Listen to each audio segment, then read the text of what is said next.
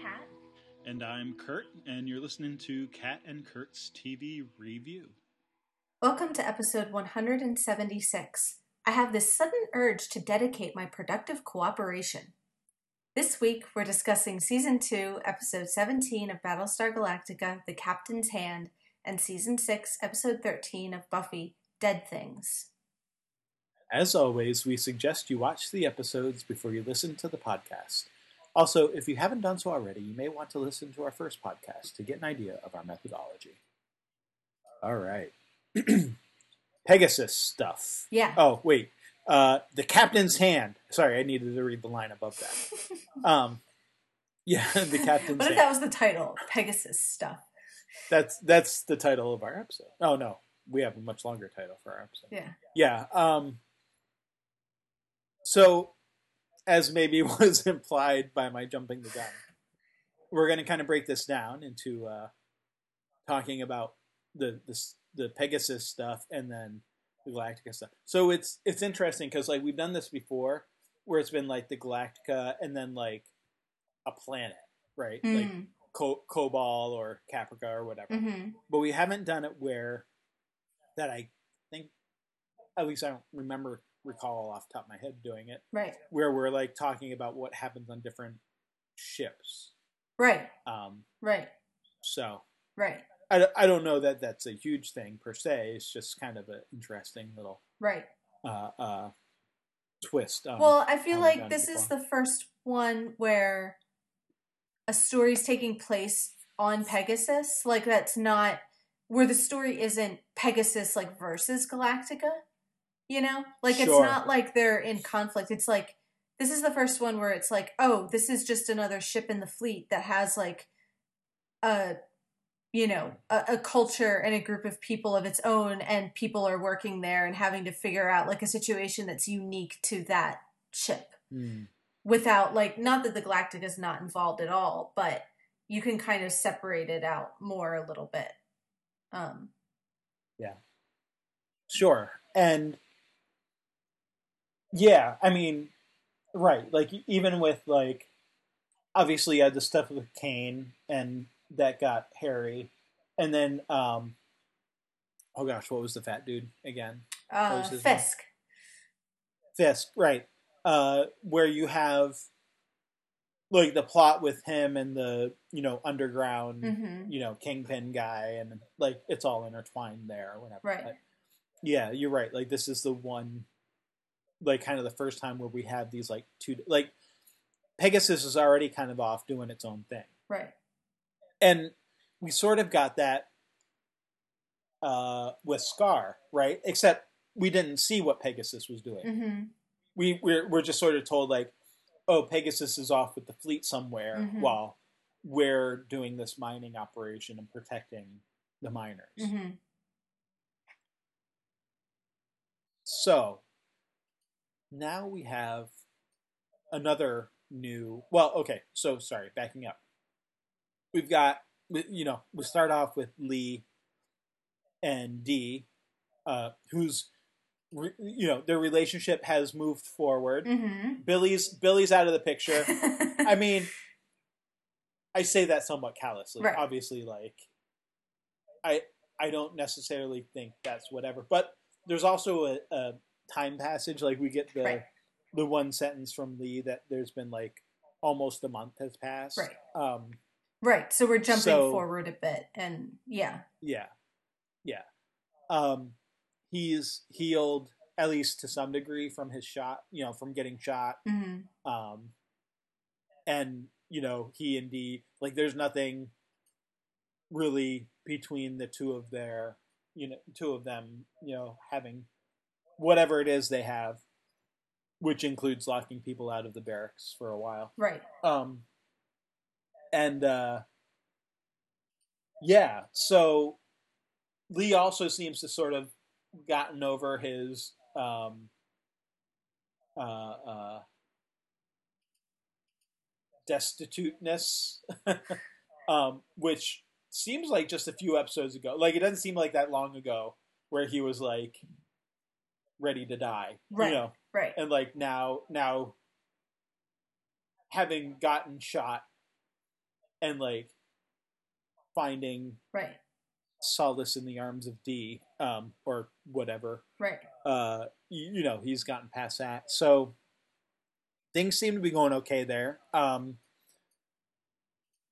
and now he's got an assignment on Pegasus, which I'm not one hundred percent sure I understand, other than like, it's this nebulous thing where like he's going to like resolve some sort of conflict between Starbuck and the new commander, Commander Garner. Right. I mean, that kind of seems like it is. It's he's there to kind of, as he says later, like he really is like there to clean up after her messes of, you know, you send Starbuck in a particular place to do a particular job that maybe she's qualified for or whatever, but she leaves behind like a certain, you know, destruction that needs sort of tending to, you know, in her wake. Like, you know, apparently she can't really go over to the new assignment totally on her own. She needs a kind of a buffer there, yeah. um, to help mediate and, between her and, you know, this, this new commander.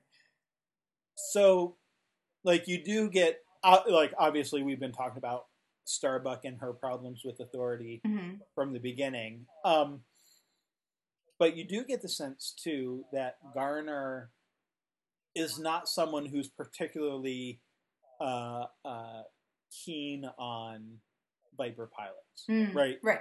Um, he, you know, he, he does he does real work, right? He's, uh, what does he call it? He, uh, a snipe, mm-hmm. right? Like, I think is the term that he uses for the guys in the engine room. And like, like he definitely took a different path, mm-hmm. uh, coming up, you know, through command to, to reach this spot. And well, you know, we already know that there's few people who are able to be promoted, right? Like, like we're kind of getting the sense that Adama scraping the bottom of the barrel, mm-hmm. even even as far as, you know, putting Garner in command and that kind of thing. Right. Like we we've had this problem even before where, um, like just on Galactica, right? Like trying to get a new C A G in place, right? Like, like when right? the period where Lee and Kara were both gone, like, and you had right. the guy who like was like crashing the ships, just trying to like refuel them and stuff. Um. Right. You know, so, yeah. you know, they're, uh, yeah, they, they don't have a very deep lineup as, as one might right. say about like a sports team right. or something. Right. right. Um, and actually, you know, it, it didn't, this didn't occur to me until now. I didn't think of it when I was watching it. Um, but in some ways it kind of reminds me of the few times that we've ever seen like Captain Kelly in the C I C, because it's like, I get the sense of mm. it's it's kind of there's a similarity there of someone who may be qualified in terms of they have a lot of experience doing the job that they do, and they may be the next in line in terms of rank, you know, which seems to be right. the main reason for promoting this guy Garner is like you can't promote someone above him if he's the highest ranking, like just by the sheer, mm-hmm. the sheer hierarchy of who is, has what status you like. Right. It's, it's against sort of, maybe it's not, you know, politically correct in the situation of like, you have to go in order of how people are ranked, but right. you have a sense of him coming in, not being definitely being an outsider to the C I C, the world of command, the how combat yeah. works, how like how you know pilots work, all this stuff, which I feel like we've had a similar feeling whenever we see Kelly is like maybe he is third in line, but his job takes him off somewhere else, and when mm. he comes in, not that he's not experienced, but he doesn't really feel like he knows The, how it works in the same way that some of the others do who are there like all the time. Um, right. Like even Gaeta, who's a lieutenant, right. right? So he's under right. captain, but like he, right, at times has the con and right, like seems at least somewhat competent right, in right, being able to run right, it. And you Whereas saw, you yeah, yeah, and you saw you Ty following that, his advice over Kelly's, you know, right, um, and probably it's based more on that, you know, uh, in the weeds doing the work kind of experience as opposed to having the rank or the, the long-term experience that Kelly has. I feel like I get a similar vibe from Garner of like, he probably is a genius in the engine room, but has he ever commanded a Battlestar before? Not necessarily. Um, well, and that's what field commands are, right? Like it's, you, you know, you either step up and are able to do it or you, right, you have to be able to find out it. very yeah. quickly that you can't. Right. um, So, and and in talking about promotions, of course, we can't skip over Lee's uh, promotion to major. Right. Here. Which, you know, major of what, like, like, typically when, you know, like, you're put in a command position, you're in command of something, mm. and it's not clear, like, what major mm-hmm. does in this situation. Like, he's not, like, like you already have the C A G, mm-hmm. right? And like the the commanders of, you know, the captains of like the, the fleets and stuff. Mm-hmm. Um, but but it's not real clear what Lee's position as major is. Like sure. there's no other, I don't think we, have we seen any other majors? Like at all? Um, like may, may, maybe um, maybe the Marines. Maybe there was like a ma- major in, as like one of, you know, the head of the Marines or something, but I can't even yeah, I can't be one hundred percent positive of that. So I just, like, I'm having trouble, like, even seeing, like, what it means for him to be major. Other other than that, I know, like, it's above captain. Right. But, like, I don't know what that means, in, you know, with respect to, like, him as a Viper pilot. But he's not, like, because he can't fly. So, like, is this like a temporary position until he can get back into a seat, and then does he become a captain again, or is it like it doesn't feel that way? Like feels well. I mean, by the end of the episode, it's more permanent anyway.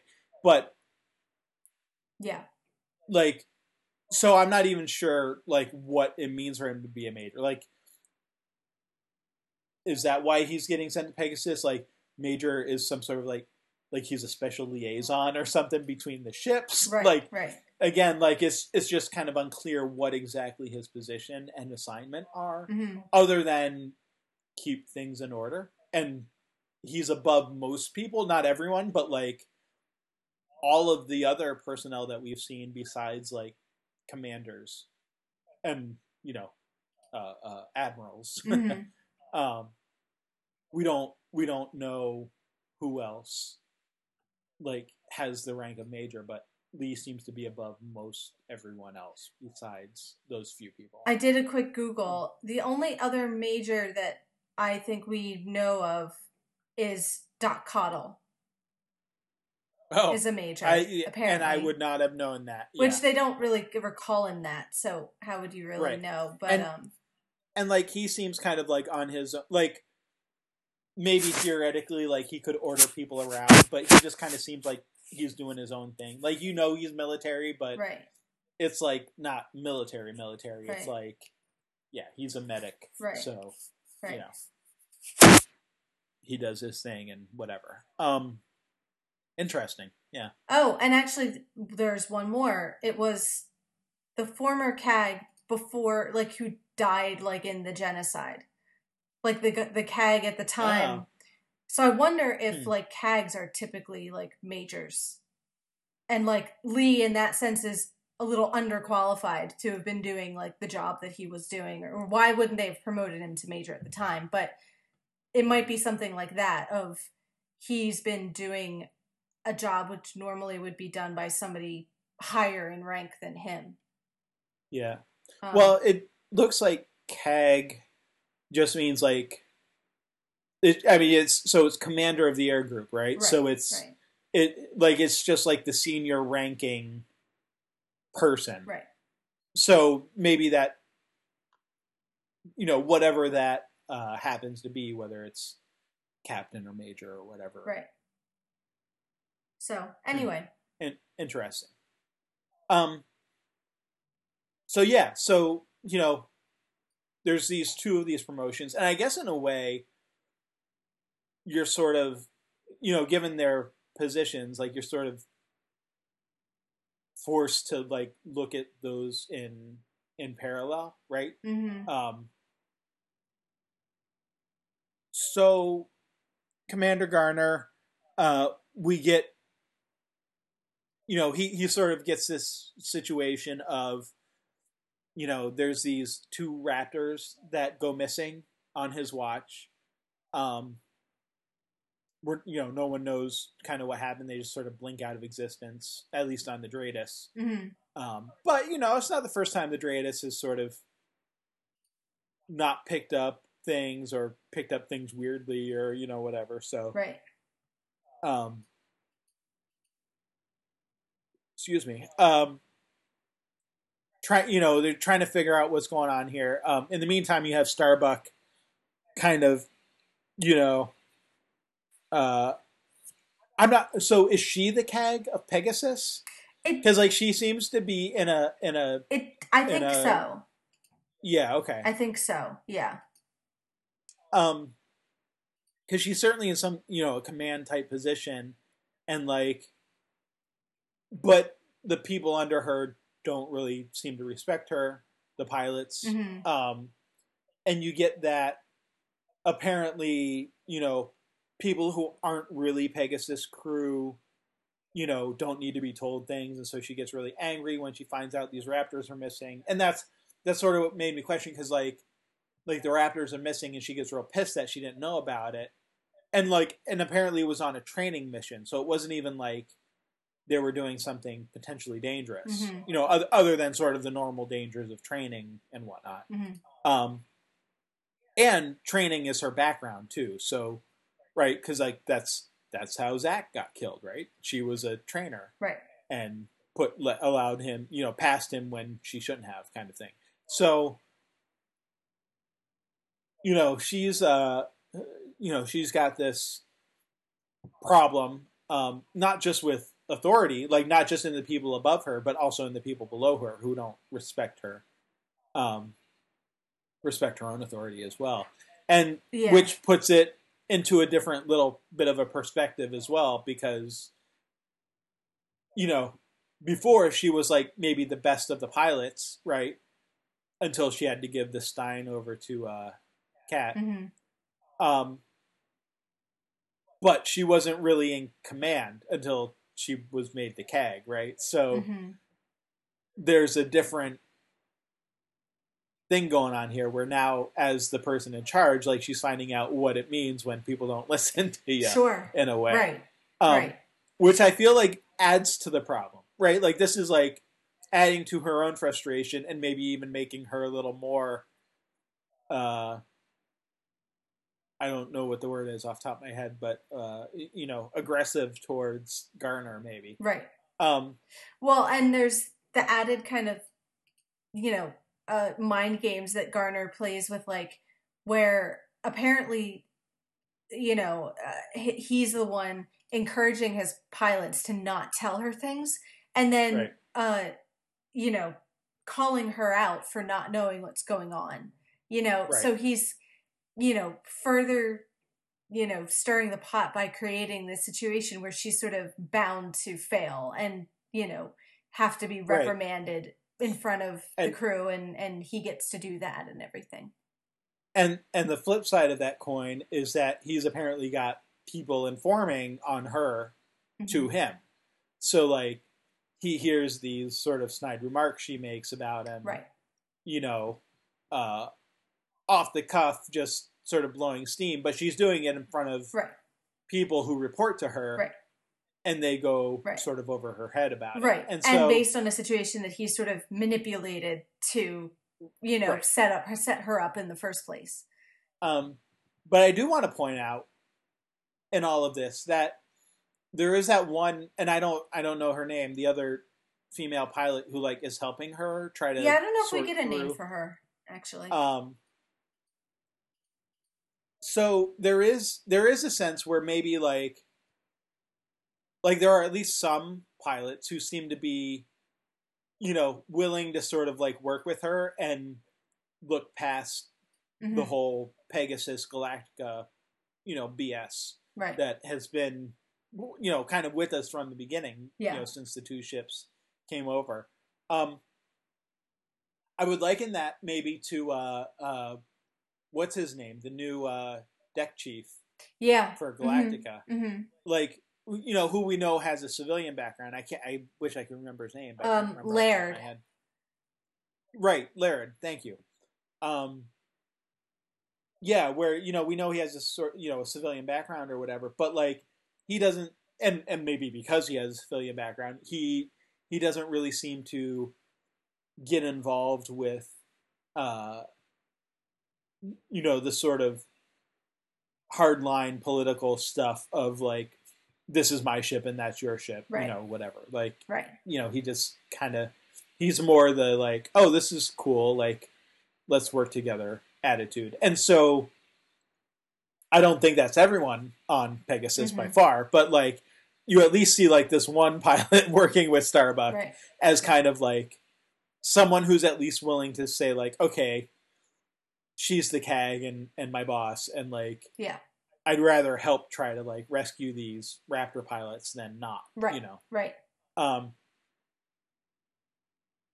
So, yeah. Right. You have so those wi- like, those individuals willing to reach across the aisle, even if the culture is still kind of antagonistic between the two. Mm-hmm. Um, yeah. Um, so, yeah. So, I mean, the, the sort of broad plot centers around, right, the disappearance of the Raptors and, and you know, the attempt to go rescue them, or at least to find out what happened to them. Um And, you know, this is, of course, just another opportunity for Starbuck and Commander Garner to butt heads because mm-hmm. Starbuck, um, even really before she can, like, tell him, like, she gets sent to her quarters um, under guard. And then, you know, Lee talks to her and she tells him sort of her ideas about what's going on and, and the fact that she thinks there's a trap and that, you know, it's an attempt to lure Uh, the Pegasus, uh, you know, out and destroy it. Mm-hmm. Um, Garner, of course, is convinced that... The, see, so... I I don't know. Like, maybe, maybe this is, like, the engine room thing. Right? Like, I, like you certainly don't see Admiral Kane falling for this type of trick. Mm-hmm. And I don't even think, like... Like, I... Like, if Fisk didn't fall for it, it might be because he's too much of a weakling mm-hmm. to fall for it. Mm-hmm. But, like, I also feel like, like, his his better his better sensibilities as a wink, as a weakling would have, like, won over and, like... His survival been instinct more willing to, like, kicked, kicked in. Right. Yeah, yeah. Right. Like, like... But you get Garner, who's, you know, try... like, in some sense, really trying to just prove himself against the pilots, right? Because mm. you have to wonder, and, and I'm totally projecting here, so, like, feel free to rein me in. But he already doesn't like Starbuck. And part of the reason, as we get from, like, Lee, so Lee's like, oh, you know, well, she is at least a heck of a good Viper pilot. Mm-hmm.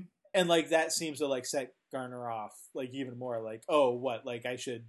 just give her free rein or whatever because, you know, she can fly a Viper, you know, really well or whatever. Mm-hmm. And, and like, he goes on his little rant about the snipes and, you know, maybe being a snipe is different, you know, than being a Viper jockey. No flashy stunts, no flying by the seat of our pants. The engine room is like a finely tuned watch and everything in it needs to be monitored and maintained and blah, blah, blah, blah, blah. So that's true. You know, from his perspective or whatever. And, like, I mean, I'm not doubting the fact that, like, the engine needs to run, like, a finely tuned watch. At the same token, I feel like he's he's trying to prove himself against those Viper pilots. Mm-hmm. And, of course, like, like, he's saying this about Starbuck, right? Like, that's kind of the the example that's dangled before him to which he's responding. Mm-hmm. But if he feels that way about her, then he's also got to feel that way about Lee mm. as another of these flashy, flying by the seat of our pants Viper pilots, right? Who, not he's not the best one, but he's up there, mm-hmm. right? Mm-hmm. Like, but then also so is Adama, you know, Admiral Adama, mm-hmm. because that's how he came up right. as well, right? And and that might, you know, and his son is a Viper pilot, and almost was daughter-in-law or whatever, you know, was right. is a you know is is Starbuck, and so you know you've got this antagonism towards Viper pilots, and you and you know this idea that you know they're flashy and fly by the seat of the pants.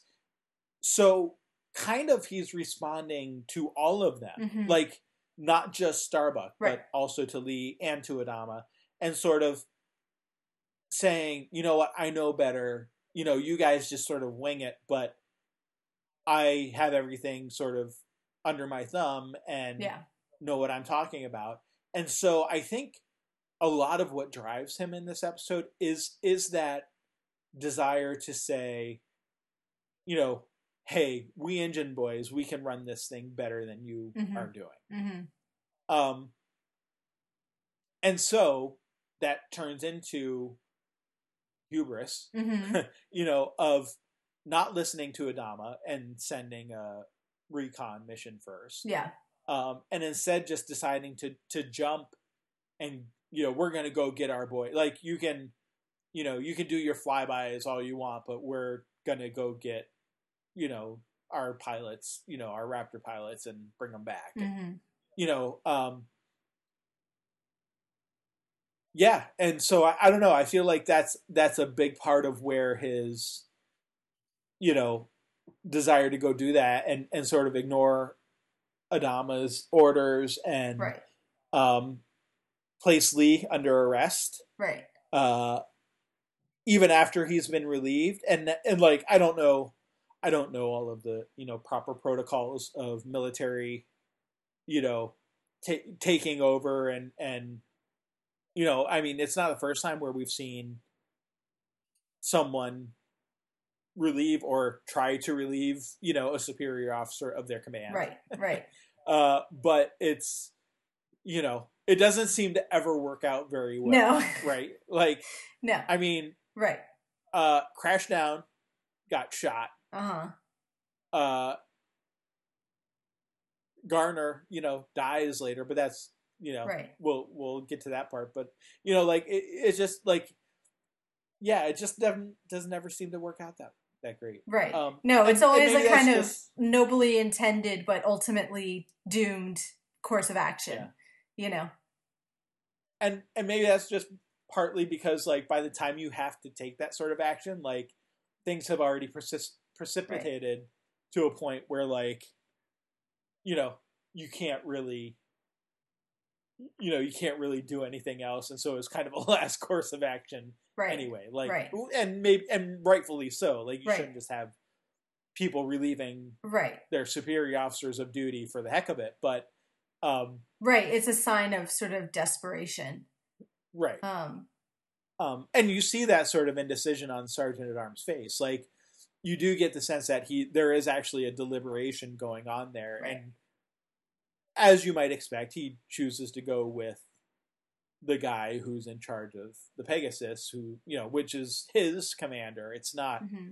you know, Lee, who's sort of a, a, I almost said like invading force or whatever. Right. I mean, it's not quite that, but, you know, it, it, it came close to it once. So, mm-hmm. um, you know, whatever. So, um, yeah.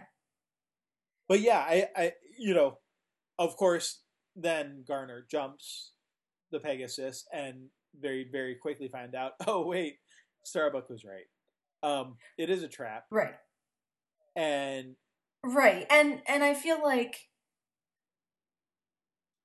of course you know that's what's going to happen. And you kind of feel like Garner should have been able to see that, of like, why would you think that your engine room expertise makes you qualified for other types of experiences? Like like okay, like maybe everything is finely tuned in the engine room, but this isn't the engine room, and that's not how it works. And, like, it doesn't take, like, a genius to really see that, oh, things work differently here because they're not, you know, they're not machines, they're people.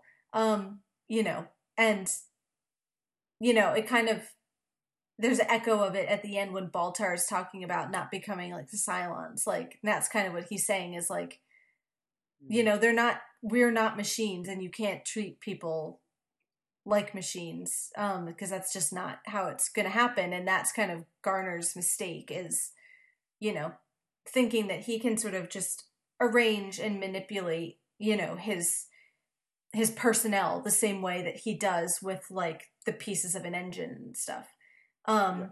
but there, but at the same time as that's kind of, you feel like that's like an obvious mistake. I also feel like you hear about stuff like that. Like, you hear about, um, like, you know, managers or executives who come into new jobs and, like, clean house of old people that they didn't hire. Like, not because those people weren't good, but because they didn't hire them. Like, and just the simple fact of you're not the the person that I feel like I have real control and authority over, that therefore you have to go.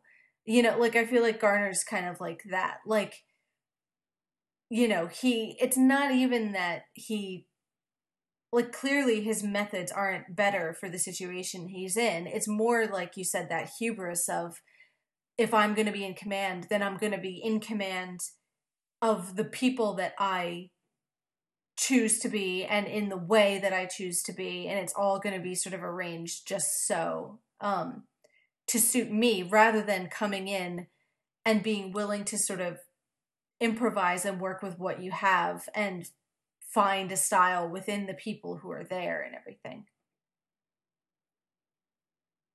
Yeah. And being so sure that, because it worked for you in a different situation, it'll work for you in every situation, regardless of circumstance. Um, mm-hmm. yeah. yeah.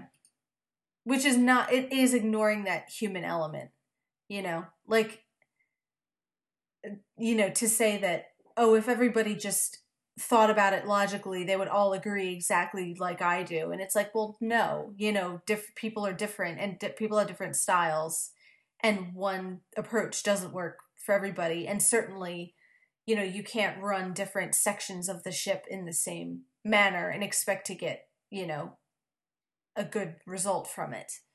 Um, sure. Sure. Um, so yeah. So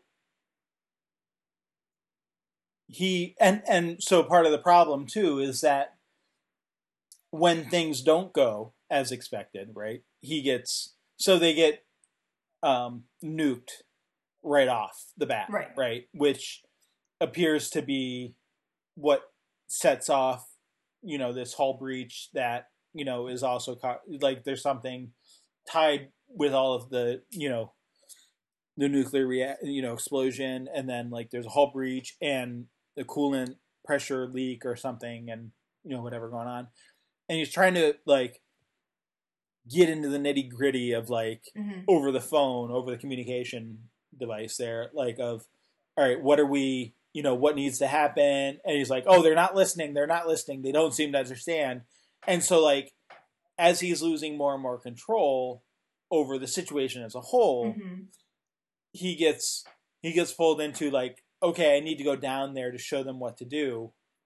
And Lee, who of course has, you know, the example of his father and and maybe common sense, mm-hmm. um, is like, that's, like, you can't do that. Like, you need to take care of everything, and you need to let the people who are, you know, right, who you're ordering, you know, either get the job done or not get the job done. But, like, you can't, you can't just go do everything yourself. But Garner doesn't see it that way. It, it's more like, because that's the one thing he knows he can control, right, he abandons everything else, including his post, and puts Lee in charge. Right. who, you know, thirty seconds ago, he it's had like just had under arrest. Yeah, yeah. And, yeah.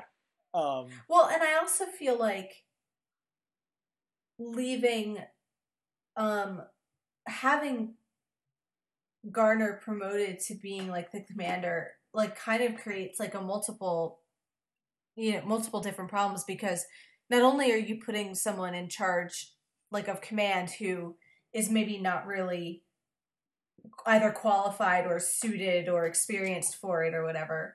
Um, but I also get the sense of, it's not just that, like, when he calls down to the engine room, it's not just that they're not listening to him. It's like they don't understand what he's saying. And you, uh, the impression I get is that when he vacated the engine room, he left that without a suitable replacement for him. Mm. You know, like, again, it goes back to this problem of, like, a shallow bench of, like, it's not just we don't have anyone to command the Battlestar, but if you take the engine guy out of his department, you don't really have any good successors for him. Like, there's nobody that he can trust to leave the engine room, you know, like, so all of his his experience there is now lost because you've taken him out and put him somewhere else.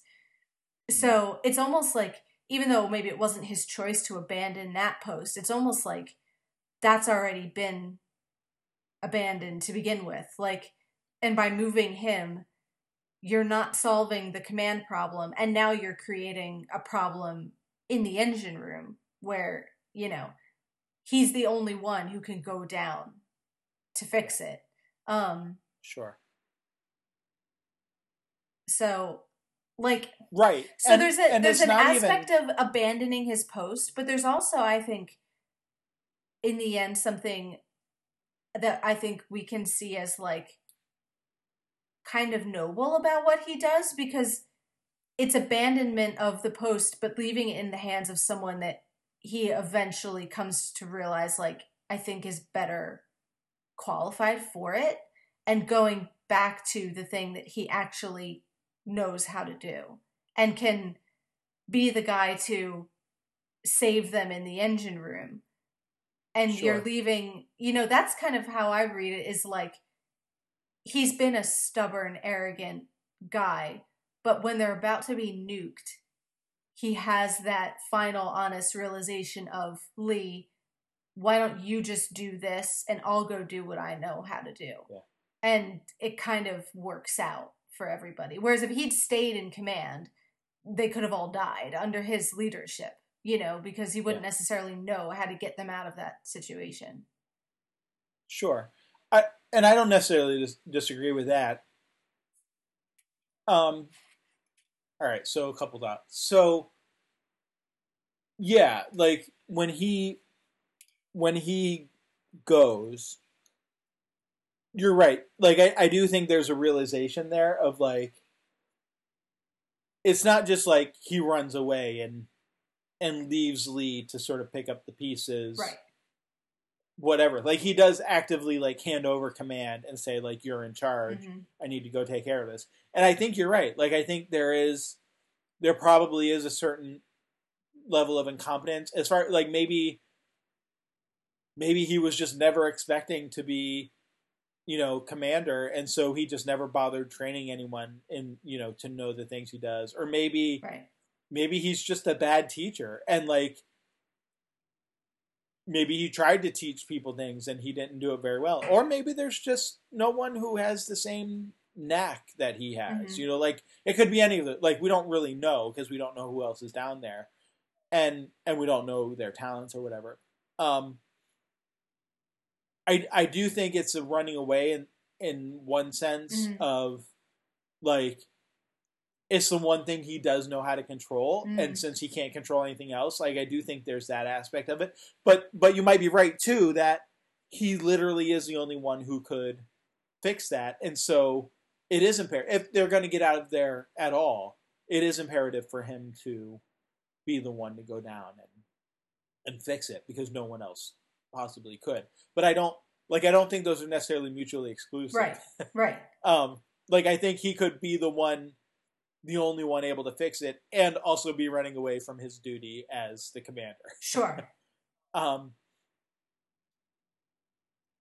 So he does put Lee in charge, though, and and Lee does have that sort of oh crap moment mm-hmm. of, you know, I have the con, mm-hmm. but you know think you know thinks very quickly on his feet and gets uh you know sort of has a plan already in place. And it's so what I'm curious about, and like I mean I have my suspicions, but I guess I'm wondering, like, is this just a plan that he comes up with, or like, is this something where like he's thinking back to, what do they call it, War College or mm, whatever, right? Um, you know, like, okay, I've played this scenario out before, and like this is the textbook way to do it, or is it, nope, that you know, this is I I'm really just sort of pulling stuff out of wherever and right. hoping it works, and so. What do I do? Well, I can't just sit here and let all three of them batter me. So let's take one of them out of the picture and see where we can go from there. Right. You know, maybe that'll buy us enough time to do whatever. Um, right. You know, so, uh, and honestly, like it even starts before that, because even before he takes the con, he's the one who orders Starbuck to get into a Viper and go out. Right. Like, like he, he's already like, sort of preparing for mm-hmm. it, even though he doesn't know that he's going to, I mean, I presumably he doesn't know that he's going to become, you know, commander. Right. Um, right.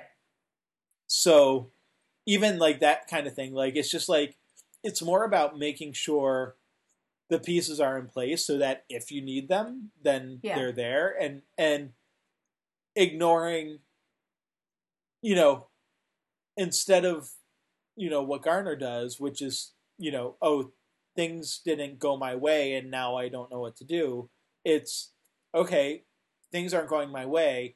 What can I do, you know, to sort of make them better? Right. Um, right. And even if it's not perfect, you know, right. like how I plan. And not letting the the personal conflict determine the best course of action. Like, Garner can't yeah. stand Starbuck, so he undermines and blocks her in being able right. to do her job effectively. Like, yeah, is Starbuck like a pain in the butt and caught, you know, troublemaker? Yes, but she's also the best pilot, and if you have her under arrest, she can't be the best pilot. Um, whereas like Lee has conflict with Starbuck, you know, like even yeah. in this episode, he has conflict with Starbuck. But when the moment an attack comes, you drop that and say, get in your cockpit, you know, and, you know, the conflict doesn't necessarily go away and it doesn't necessarily fix the, the personal problems, but you kind of, he he's not refusing to use all of the resources that he has, like, available to him. Right. Um. And in a way, I feel like that's more of a kind of military machine attitude than what Garner does. Like, in a way, like, it's Garner who's worried about the petty conflict. You know, like, you know, he, he acts as though he's all Mister Logical, but, you know, he's the one who will, like, you know, not use what Starbuck is actually good at. Whereas, you know, Lee is kind of like following, I guess, more of the protocol situation of, if I have good pilots, I'm going to use them. And it doesn't matter what sort mm. of personal issues we have between us. And we can figure that out after the whole battle is done and everything. Yeah. Yeah. No, I, and I think you're right. Like, there is, there is a sense in which, you, I mean, even you even use like military machine, right? Like, there's that sense in which it maybe is supposedly like a fine-tuned engine or whatever. But at the same time, like, there is a sense where like it's more of like a duct-taped engine than right. a, well, you know, it doesn't, like a, yeah, it allows for creativity and impro- improvisation and people right. having... responding to their situation in real time to make a good decision. Like, it, it's like you have a system in place so that people have the guidelines, but then they're allowed to, you know, make it up sort of at, along as they go along within those, you know, guidelines and everything. Right. Um, Which is and, like, if I mean, if Garner is the extreme of rules and guidelines, and Starbuck is the extreme of, like, you know, wild, crazy human ingenuity, like maybe Lee is the kind of midpoint between the two, you know, who has a bit more structure than Starbuck, but who can still kind of recognize the human element and what needs to be done. Um, I mean, but there also is a sense, and I think this is maybe what you were getting at too, is, is that, I mean, for what it's worth, Garner does save the ship. Like, yeah. he, he, he kind of is the, you know, he, he's kind of right in the sense that he does need to be the one to go do it, because it, the, you know, the people who are down in the engine room, the snipes who are, you know, so good at their job supposedly that he's sort of defending earlier, mm-hmm. uh, can't get the job done. Right. And, and he needs to be the one to go do it. Um, so, you know, to his credit, like, he does do that. And I think that's what Lee sort of realizes and puts in his report. Mm-hmm. And, uh, you know, what's interesting is, so you get, you, we don't hear exactly what Starbuck says about him. We can guess, you know, right. Uh, but, you know, Adama, you know, Admiral Adama, um, you know, says that Lee was pretty generous mm-hmm. in his account of Garner's actions. And maybe he was, but at the same time, you know, Lee is kind of like, yeah, like, I don't, I don't know that we would have got out of there without him. So right. Starbuck had her perspective and I had mine. And Starbuck's perspective is he was a jerk and a, you know, tried to over control things, and that's true, that's not wrong, mm-hmm. but in, you know, when push came to shove, he did give up his life to make sure that they could get out of there, right. and that's what he knew how to do and what he was able to do, and he did it, right. so right um you know, there's that aspect of it. So uh you know, I think that's part of, you know, the reason why Lee then gets the commander Uh, mm-hmm. promotion so shortly after being promoted to major. Mm-hmm. Um, not sure I'd want to be the commander of Pegasus, right. given all of the stuff that's gone on. Given the it, mortality but, rate. right. Um, sort of a defense against the dark arts at least the position recent, of Battlestar Galactica. Right. right. You get your you get your the, month or whatever, and then c- it's like... Commander of, yeah, commander of the dark arts. Yeah, right? yeah. Um, Yeah, like, but also, I, I wonder, because there's the question that Admiral Adama asks Lee of, you know, what do you think uh, Garner's flaw was? Mm-hmm. Right, and Lee's response um, was, you know, kind of what you said, that, you know, he, he looked at people as though they were machines and, and forgot they're, you know, they were people, mm-hmm. or whatever, however it is he phrases it, right? And I kind of wonder, I mean, obviously, you know, the writers came up with that answer, you know, so that Lee could be commander or whatever. But, like, sure. let, let's say, so one of one of the books that I'm reading for uh, my thesis work mm-hmm. is uh, Narrative and Freedom Freedom by Gary Saul Morrison. Mm-hmm. And, and part of his argument, um, he comes up with a concept called side shadowing, mm-hmm. um, which is opposed to, like, foreshadowing. Mm-hmm. Um, so, and he talks a lot about, like, the Russian writers, um, Dostoevsky and Tolstoy mostly, mm-hmm. um, but several, you know, others in there as well. And, and how they sort of cultivate a sense in their writing of, um, you know, things that could have happened in the moment. So, so in, you know, a lot of works you get like this foreshadowing. And, and so um, Morrison's sort of complaint is that um, it it becomes inevitable in the story mm. that, a, you know, a thing will happen because you have this foreshadowing happening. Mm-hmm. and that kind of thing. Whereas Tolstoy and Dostoevsky, you know, the way they wrote was more, um, they didn't do foreshadowing, but they also, you know, the way their characters talk and the way, you know, things acted and, and sort of narr- narration of the story um, presented like different ways that the story can go kind of at all these points. And, and he gets into like, you know, how War and Peace was written and how, you know, it doesn't really have like a standard plot structure. It's just kind of like, like Tolstoy wrote it to sort of model real life and, right. and that this, so he calls that side shadowing, that like in each moment there's sort of all these possibilities mm. and different way things can go. So like, interesting. If, if we were side shadowing, you know, Lee's answer mm-hmm. to his father's question, like if he had answered something like, like say he had answered just like, oh, well, you know, Garner was just an idiot and didn't really know what was going on. Like, that's kind of true. But, like, right. it doesn't really tell, it doesn't, there's no insight behind it, right? Mm-hmm. Like, it's just kind of like you're, you're talking about his personality and, and whatever. Um, but he didn't, you know, Lee answers, he, uh, uh,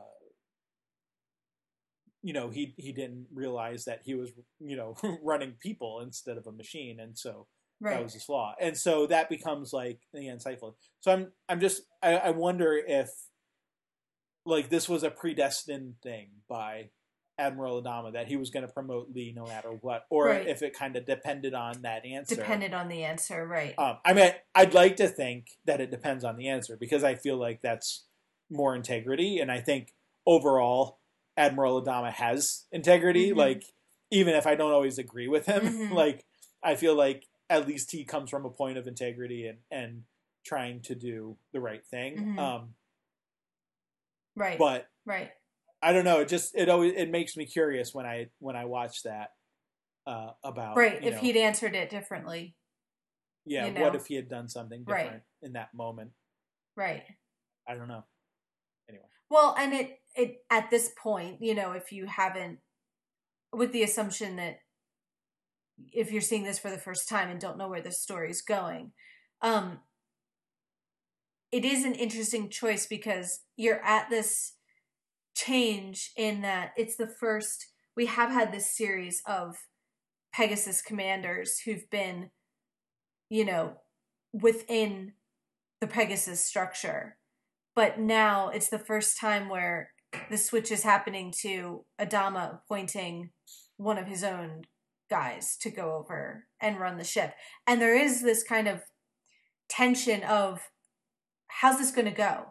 You know, because on the one hand, it's like we've had so much conflict with Pegasus that you could see it going really badly, you know, of it just mm-hmm. being a a larger version of the kind of resistance they gave Starbuck and some of the others.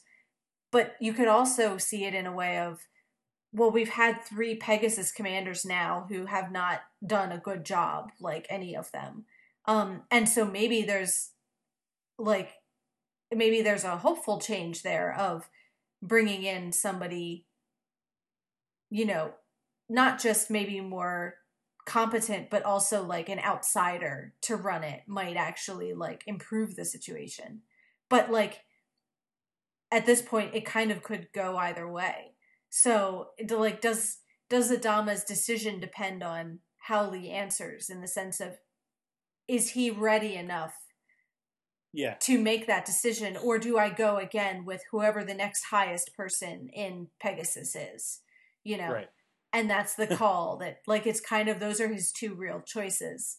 Um, sure. And maybe depending on Lee's response to the situation is how he determines which of those he does. Yeah, maybe. I don't know. But yeah, I get the same impression that when he asks Lee, like, what's Garner's flaw? Like he's interested in the answer. You know, it's not, it's not just out of curiosity. It's like, right. there is, there is a sense of a test here of like, maybe there's not a right or a wrong answer, but there, there is a sense in where like he's feeling Lee out to see what was your conclusion from this whole thing. And let me get a sense of kind of where you are in terms of your ability to sort of understand and lead other people and everything.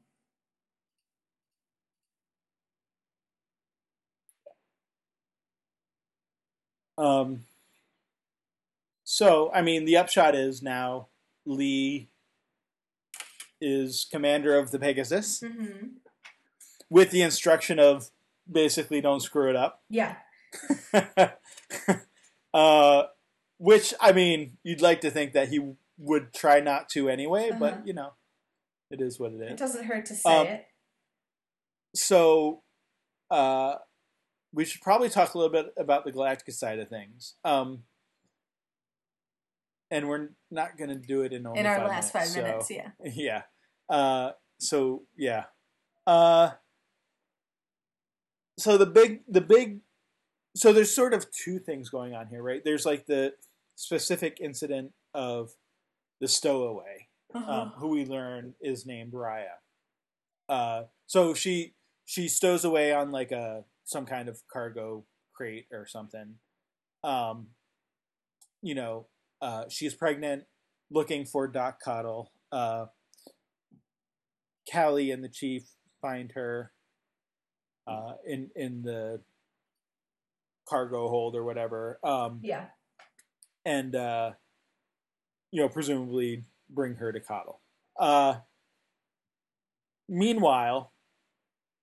Meanwhile, on Colonial One, uh, you have Roslyn uh, sort of tending to her day-to-day, you know, uh, administrative business and um, being interrupted by Tory, who's her new uh, assistant, mm-hmm. you know, repla- replacing Billy, but not really a replacement for Billy. Right. Um, right, and that's a, a good point, is they make a point of how different she is from Billy, you know, yeah.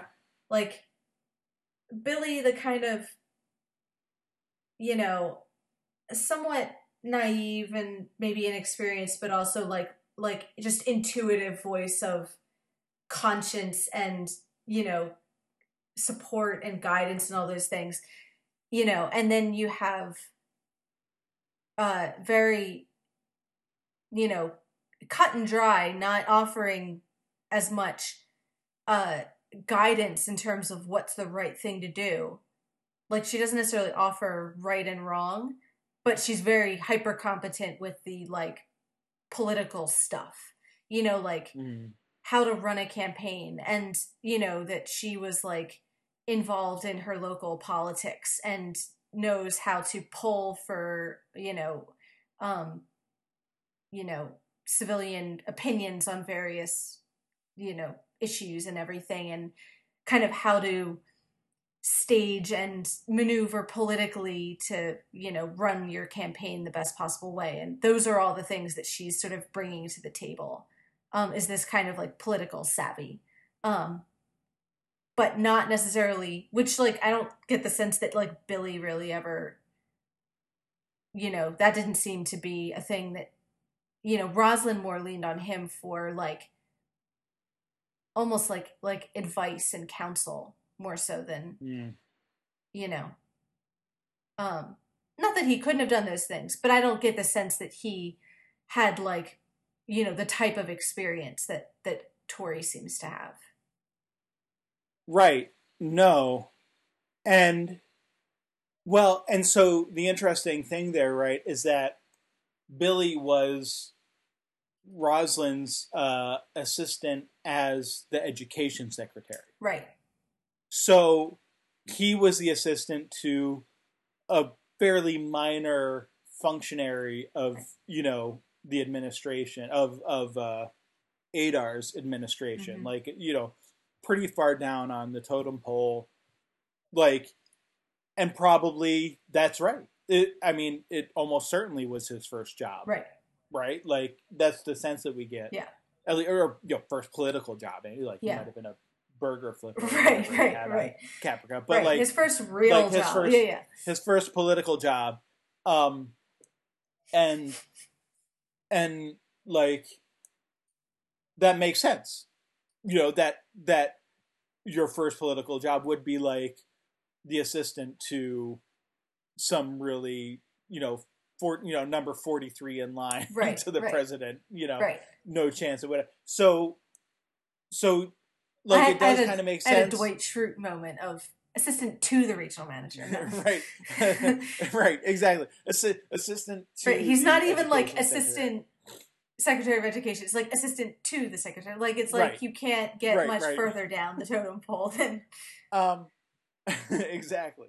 So, you know, she becomes president and brings him with her. Right. Like, that's not, it's not based on his value as like a politically savvy, right. you know, assistant or campaign manager right. or anything like that. Because it wasn't a campaign position. It right. was appointed, right? Like, it, like right. she was appointed the secretary of the education, whatever department. And, and she hired Billy, or Billy was hired for her, right. you know, and and that's just how that kind of happened. And so you could see coming out of that as as being a minor, like, she probably also doesn't have like a huge staff, you know, like, right. I mean, I don't know how big the colonial education, you know, department was and mm-hmm. what services it provided, but, you know, I mean, it's not necessarily the largest aspect of the government. Um, you know, certainly not like the military or like Secretary of State or, you know, whatever equivalents they would have for those types of positions. Um, right. You know, more, more prestigious or high ranking or however you want to look at them.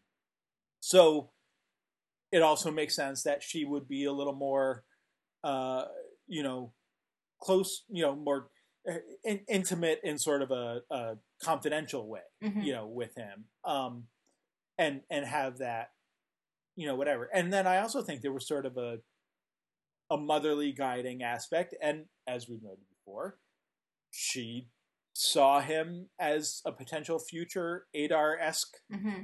person to fulfill the presidency. So, like, there's, like, we, again, I don't want to make it creepy, mm-hmm. but we know the relationship we ha- she had with Adar. And so, right. you know, if she's looking at him in, in that way, I don't mean it romantically, but, like, if she's looking at him as like a young Adar, like, there's also an affection mm-hmm. component, you know, to that, mm-hmm. that she's going to have for Billy. So right. like all of those things sort of combined. Now she's the president. And so, of course, who are you going to get to help reelect the president? You know, who's going to be your assistant now? Like, okay, we're hiring not for the Secretary of Education, but we're hiring for the president. Right. You're going to have someone who's already got political experience and, you know, probably some of the most political, you know, probably some of the most experience in that sort of respect, you know, out of the entire colonies, because everyone else is dead, mm-hmm. right? Like, there's not going to be that many more people. Right. You know, with more experience maybe than Tory in that respect, more right. sort of assistant and campaign right. experience, right? Um, in that respect, so right, which I um, think is another huge point too. Is it's not just okay, we have a vacancy, we need someone who's going to assist the president, but it's the president who's running for re-election. You know, right. it's exactly. somebody. It's not just who's a good assistant. It's who's going to win me this election. Who's going to help me win this thing. And you're coming, so you're going for, like, whatever are the qualities that make for a good campaign manager, you know, and let your imagination run wild. That's, you know, at least as far as whoever's left, Tory apparently is, you know, the the one who gets chosen. Um, right. You know, and so, yeah, there is a kind of, she comes in with her binders of research and her little, you know, business suit and looks very polished and professional and, you know, uh, serious about what she's doing and taking, again, like you said, for very good reason, taking a completely different approach than Billy took in the, in the job. Um, so sorry, it's my radiator pipes clanging. um, um, So yeah, it, it so it, it's an interesting, I find it, I kind of find it fortuitous that um, uh, if they didn't, because we talked last time about how Billy, the actor, left maybe for reasons more of behind the scenes things of an actor wanting to move on rather than like, it's not the, it doesn't seem to be the kind of thing of we always planned to sort of kill him off at this point. It seemed like a kind of more of a, a improvised, we're going with the situation kind of decision. But, mm. you know, so maybe that doesn't always make for the best, you know, that creates problems with the storytelling. But I actually think that if they were going to do it, this is a perfect time to do it because we're getting into like an election storyline. And it's like, mm. what better time to introduce a new character who's a campaign manager into mm. and a new, and so rather than having, you know, Billy, the assistant, the conscience to keep Roslyn on the moral straight and narrow, we have like a real political, you know, voice now, like who's sure behind her, sort of helping her, you know, arrange herself in position for this election. Um, so from like a storytelling point, I actually really like that she enters at this point. Um, mm. I feel like that kind of works out. Yeah. Sure. I don't I don't really have a strong opinion one way or the other on that aspect of it, but I don't disagree. um So yeah, uh let's see. So okay, so you've got again sort of the two things is you you have the um young woman looking for help from Doc Cottle to uh get an abortion, mm-hmm. which I don't, I don't think we mentioned that aspect of before, but that's, that's what she's looking for. Right. Um, and then you have Rosalind's campaign. And of course these two things sort of come together. Right. Right.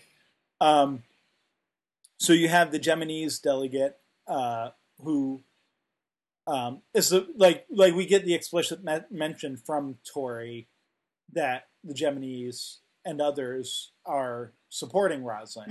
Mm-hmm. Um, So you get the Geminis delegate coming to her saying, hey, this girl ran away from her parents and is looking for an abortion, which we find, you know, extremely distasteful and actually not just distasteful, but like is against their religion, right? Like this is, this is the evangelical, you know, right. pro-life stance, right? Right. Basically. Right. Um, Uh, they want, and, and like, even like stronger than just, uh, stronger than, than just even like, you know, the baby has a right to life or whatever. Mm-hmm. But, um, even mentions that like, we, I don't, we don't know how old Raya is, right? Like, I don't think we're told. No. Um, but the Geminis delegate, and I can't remember her name, um, says something about her being the property of her parents. Right. So like, right. which is an interesting, like it's even more interesting. So typically when, when you have these debates around abortion, you know, you're talking about, you know, property of the body and, and it's usually couched in, uh, you know, a woman has the right to her own body and whatever, but this isn't even like, it's not even like, like the counter argument is, okay, well, but then the baby has the right to its body, even though it's unborn and right, whatever. Right, right. So you don't have the right to kill. Like, but that's, that's not even like the argument they take here. It's like even more nefarious about the woman not mm-hmm. having a right to her own body because she's not even, she's not the owner person of her herself. Right, right. She doesn't even own her own body right, in this right, case. Right. She um, has no rights basically. Like, you know, yeah, or at yeah. least according to Geminis law, right. which right. is apparently in conflict with like colonial law. So right. this is like a federalist issue, right? Like this is states' rights versus, right. you know, federal, right. whatever. Right. Um, right. Which, kind, which is kind of to put it into our right. term. Which is like, you know, um, one thing when you have separate colonies with their own geographic space, but now you've taken all those people and jumbled them up into this fleet. And right. so how do you have, how do you, how do you maintain those states' rights when you no longer have separate states? Like now you just have the remnants of what used to be. Like ships, yeah. Right, right, which I don't even necessarily know that all of the ships are... It's not even necessarily divided, like all the Geminis are on one ship, all the whatever are over right. here. Maybe there's some of that, but there also, well, I, I, I get wonder... the sense that there's a certain amount of mingling, so you don't even have separate space yeah. from each other. It's just a sense and... of, because she and her parents were Geminis, the Geminis... Po- po- politicians or religious leaders or whatever have opinions about what they're doing and, you know, and expect Roslyn to sort of enforce those states' rights in quotes, you know. Yeah. Um, and what's, uh, what's interesting too is like, I, I don't know how, they do. Like, I, I imagine there are probably some ships that are, if not completely, like, primarily of, like, one colony or another, just because that's the way it works. Right. Like, these are a lot of private ships. Right. But then you definitely have, like, Cloud nine, right. which is, you know, a luxury ship. Mm-hmm. So you're going to have people from all, all over, over yeah. you know, who were originally on that or whatever. Yeah. And who knows how much transfer has gone on. Right. You know, in between it. But um, I also wonder, like, Like like today on, on Earth, you know, here, mm-hmm. uh, you know, you have ships at sea have to be sailing some kind of country's flag. Mm. If, I mean, or if they're not, then they're generally considered pirates, right? right? Like they're, they're, you know, sailing under the flag of some country. And so, you know, it's property or, or you know, uh, uh, basically you're like, part of, you're under that country's laws or mm-hmm. whatever, if you're on that ship or whatever. Um, that, I mean, that's not always true because like if you're in international waters and certain things don't apply or whatever, but um, I wonder if that applies to like the space ships of like B S G as mm-hmm. well. Like if, if the ships themselves are like flying under, you know, like, like the Galactica itself would be flying under maybe the colonial flag, you know, like right. as a, as a, you know, part of the colonial, you know, war fleet or whatever, mm-hmm. but, or, you know, defense fleet.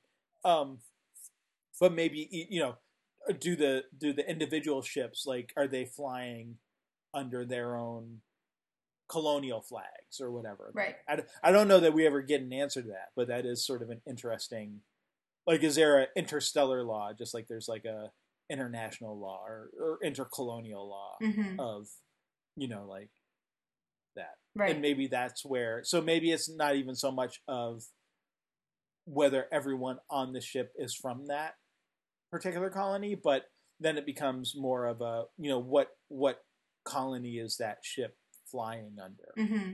um, in that respect. So right. I, I don't know. That's all speculative. Like, I, I don't, we don't get an answer. Like yeah, that's right.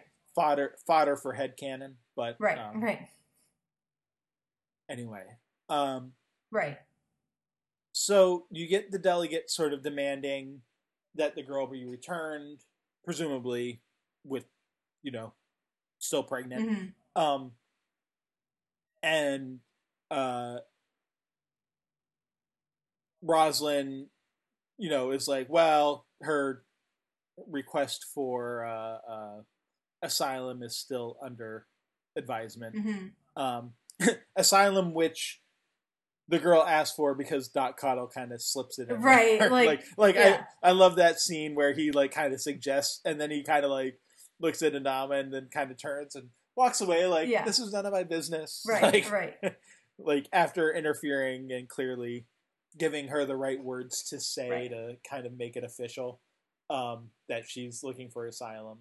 Um, Yeah, no, so, Cottle does a lot of, and I think you mentioned in our notes too, that he has apparently this kind of reputation for certain services, you know, and so you definitely get a right. sense of Cottle being in his quiet little way, you know, is it rebellious or I don't know, but like he is doing what he thinks is right quietly under the radar when he knows. Yeah. Even like when Dama, Adama wouldn't approve or whatever, um, you get Cottle well, kind of, you know, slipping those things in there whenever he can. And, and he's not right. going to be told how to be a doctor, you know, and how to sort of treat his patients and everything.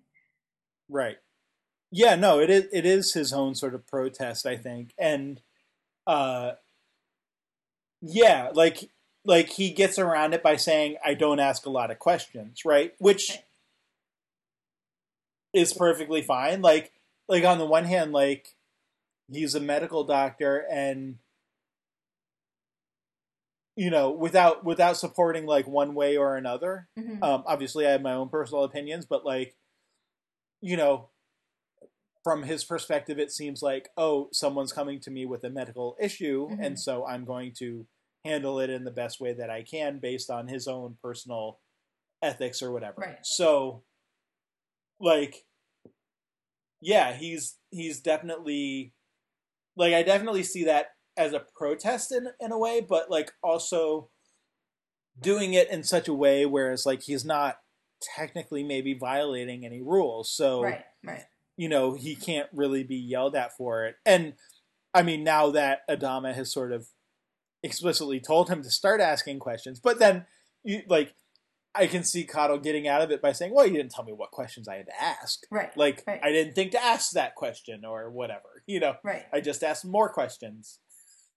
Um, you know, and so like you can still sort of see him having that sort. It, it's sort of like that willfully ignorant attitude mm-hmm. in a in a way that achieves what he wants to achieve without maybe explicitly or defying orders, e- egregiously or, yeah. defying yeah. orders, yeah. right? Um, right, right. So, um, yeah, and I mean, kind of what I.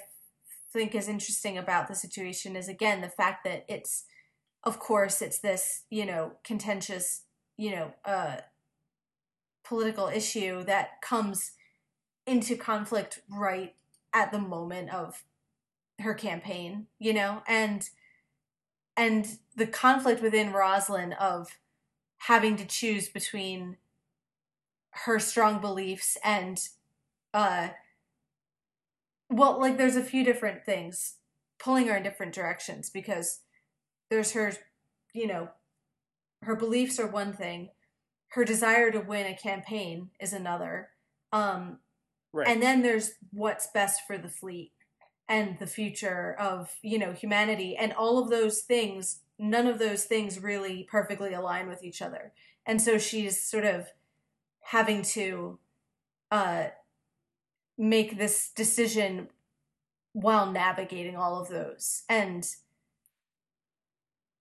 you know, it's that thing of like, she's going to have to choose between them. She can't satisfy all those masters, you know, or, or in trying to satisfy them, you end up satisfying nobody. So she has to sort of pick something, and they're contradictory is really the thing. Like you either have, you know, abortion be legal or you don't.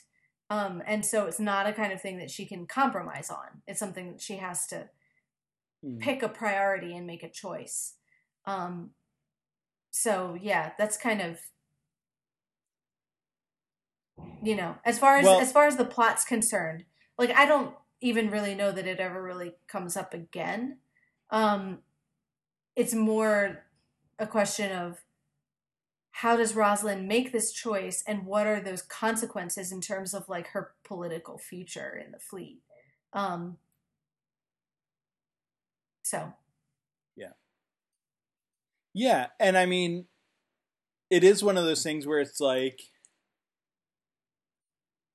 you know, obviously politicians want to control, you know, the issues that come up, right? Like they want to be the ones to sort of bring up or or not bring up mm-hmm. things in, you know, uh, political campaigns as as they can and sort of frame them in their own way. But clearly this is something that's out of out of their, you know, out of Roslyn's uh, ability to do anything. And so what I find interesting is that we actually don't, until the very end, when when uh, Baltar sort of steps up and announces his own candidacy, right?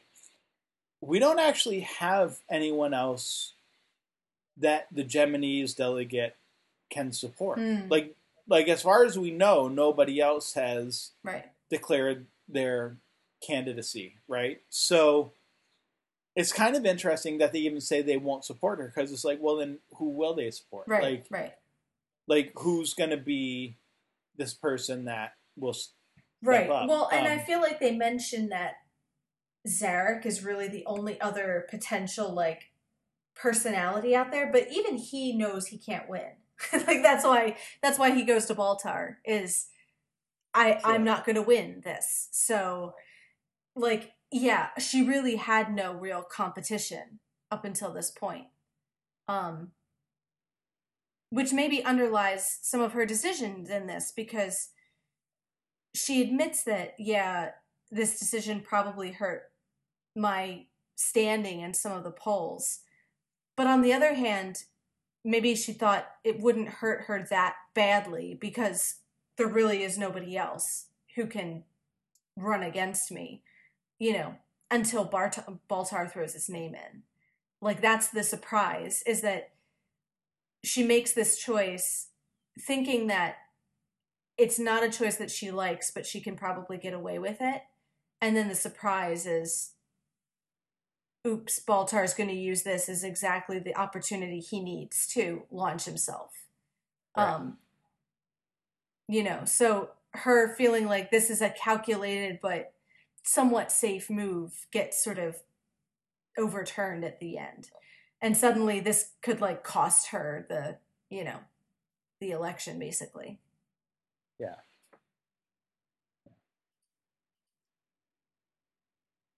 So, I mean, I don't know how much more we need to go into it all. Um, but yeah, I mean, that's where we're at. We've got Lee, you know, being promoted to commander of the Pegasus, and we've got Baltar throwing his hat in the ring for the presidency.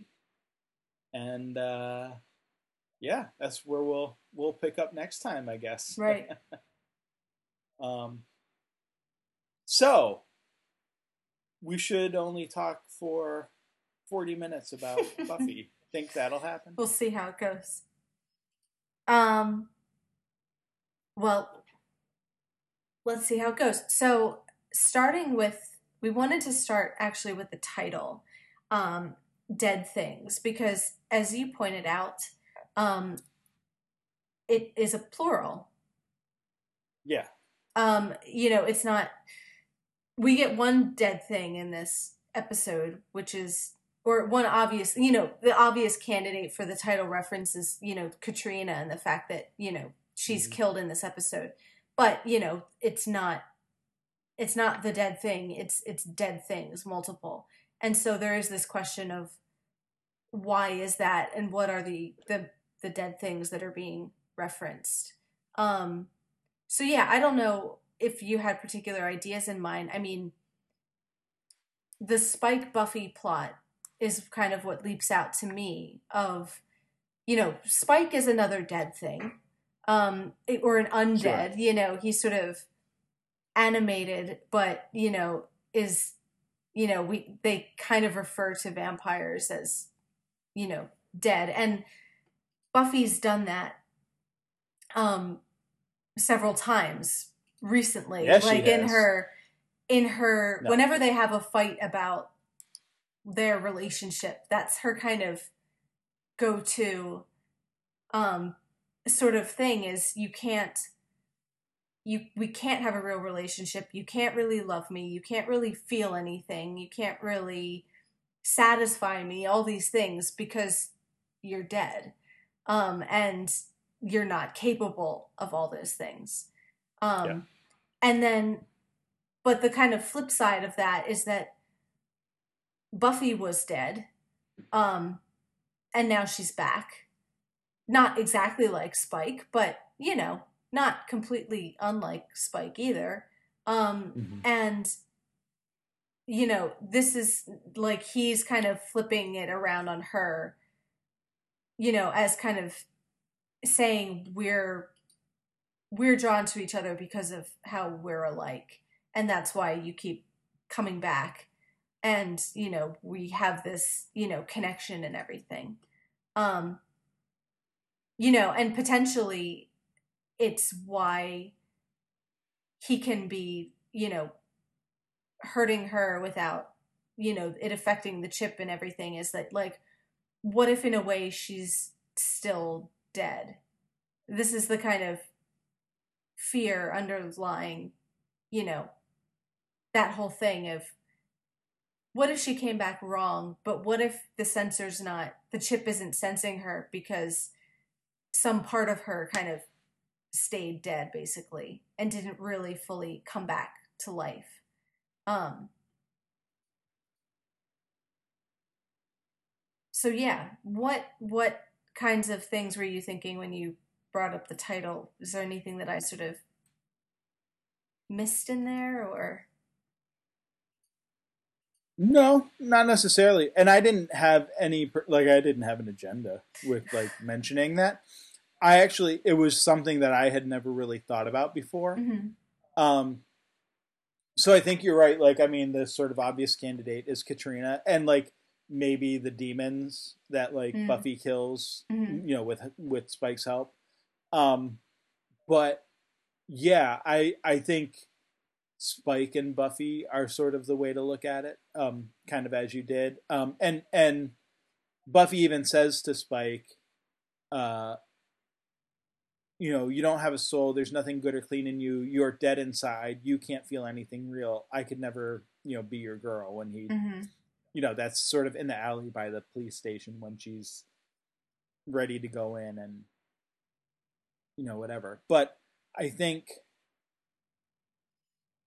I think definitely one of the things we're sort of prompted to think about is, is kind of what you were saying, that, like, maybe she, maybe she's the one dead inside, right? Like, she, she talks about, mm. um, you know, she says to Spike, you can't feel anything real. But then she says about herself and Tara at the end, and I, I know we were going to talk about this at the end, but mm-hmm. s- to skip ahead there, she says, the only time I ever feel anything is when, and then she stops. Mm-hmm. Presumably she's going to say is when I'm with Spike. Mm-hmm. But that's basically an admission that she's the same way that she's accusing him of being, is not being able to feel anything real, mm-hmm. you know, implying that she's dead inside too. So I, I, I would tend to read it that way. Mm-hmm. And I think, I mean, you stated it very similarly, so I don't, I think we're on the same page. Pretty, yeah. Pretty close there. So, yeah. Um, but yeah, it was, I mean, it honestly wasn't something I had ever really thought about before, um, the title. So just kind of occurred to me as we were, you know, looking, as I was looking at the title when we were preparing our notes, um, just kind of was like, oh, dead things. Like, there's more than one. Right. Hmm. Right. Yeah. So. All right. So I want to start with um, the trio and Trina, as you put it, in our continuing thing of band names. Um, And sort of their plot, because obviously they interact with Buffy in that they kind of, uh, what they do has a clear effect on Buffy, but they don't ever really, like, interact with each other. They're not really, it's kind of what happens is sort of accidental and inadvertently ends up having an effect on the sort of the Buffy side of the plot. But really, when the story starts, you know, it's, it's the trio have escaped Buffy. Um, I think it was in the mm. last episode that she went, she, they talked about how she went and, you know, went, found their lair and they had cleared out and everything. Um, yeah. So this is the first we're seeing them. They've got a new lair somewhere, um, you know, found a new place to hang out, um, you know, which they took all their stuff and they're, you know, unpacking all of their, you know, little memorabilia and everything, and, you know, decorating it exactly the same and fighting over where everything goes. Um, but basically, like, they're away from Buffy and it's just on to, you know, the next plan. You know, it's sort of like still working on becoming big bad supervillains and, you know, business as usual and everything. Um, but Okay, so one, one of the things I wanted to point out, and I think this connects to something you wanted to sort of talk about later, is the differences that we're starting to see in their personalities and how they sort of handle themselves in situations. Um, because, like, even in the beginning of the episode, like, I'm getting that there's a very definite split between Warren on one side and Andrew and Jonathan on the other. Um, mm. Warren to me is becoming much and more, much more the leader, you know, like the guy motivating them, you know, it's sort of like Andrew and Jonathan are fighting and bickering like brothers, sure. like little kids, you know, and right. you don't get a real sense of motivated like direction behind them.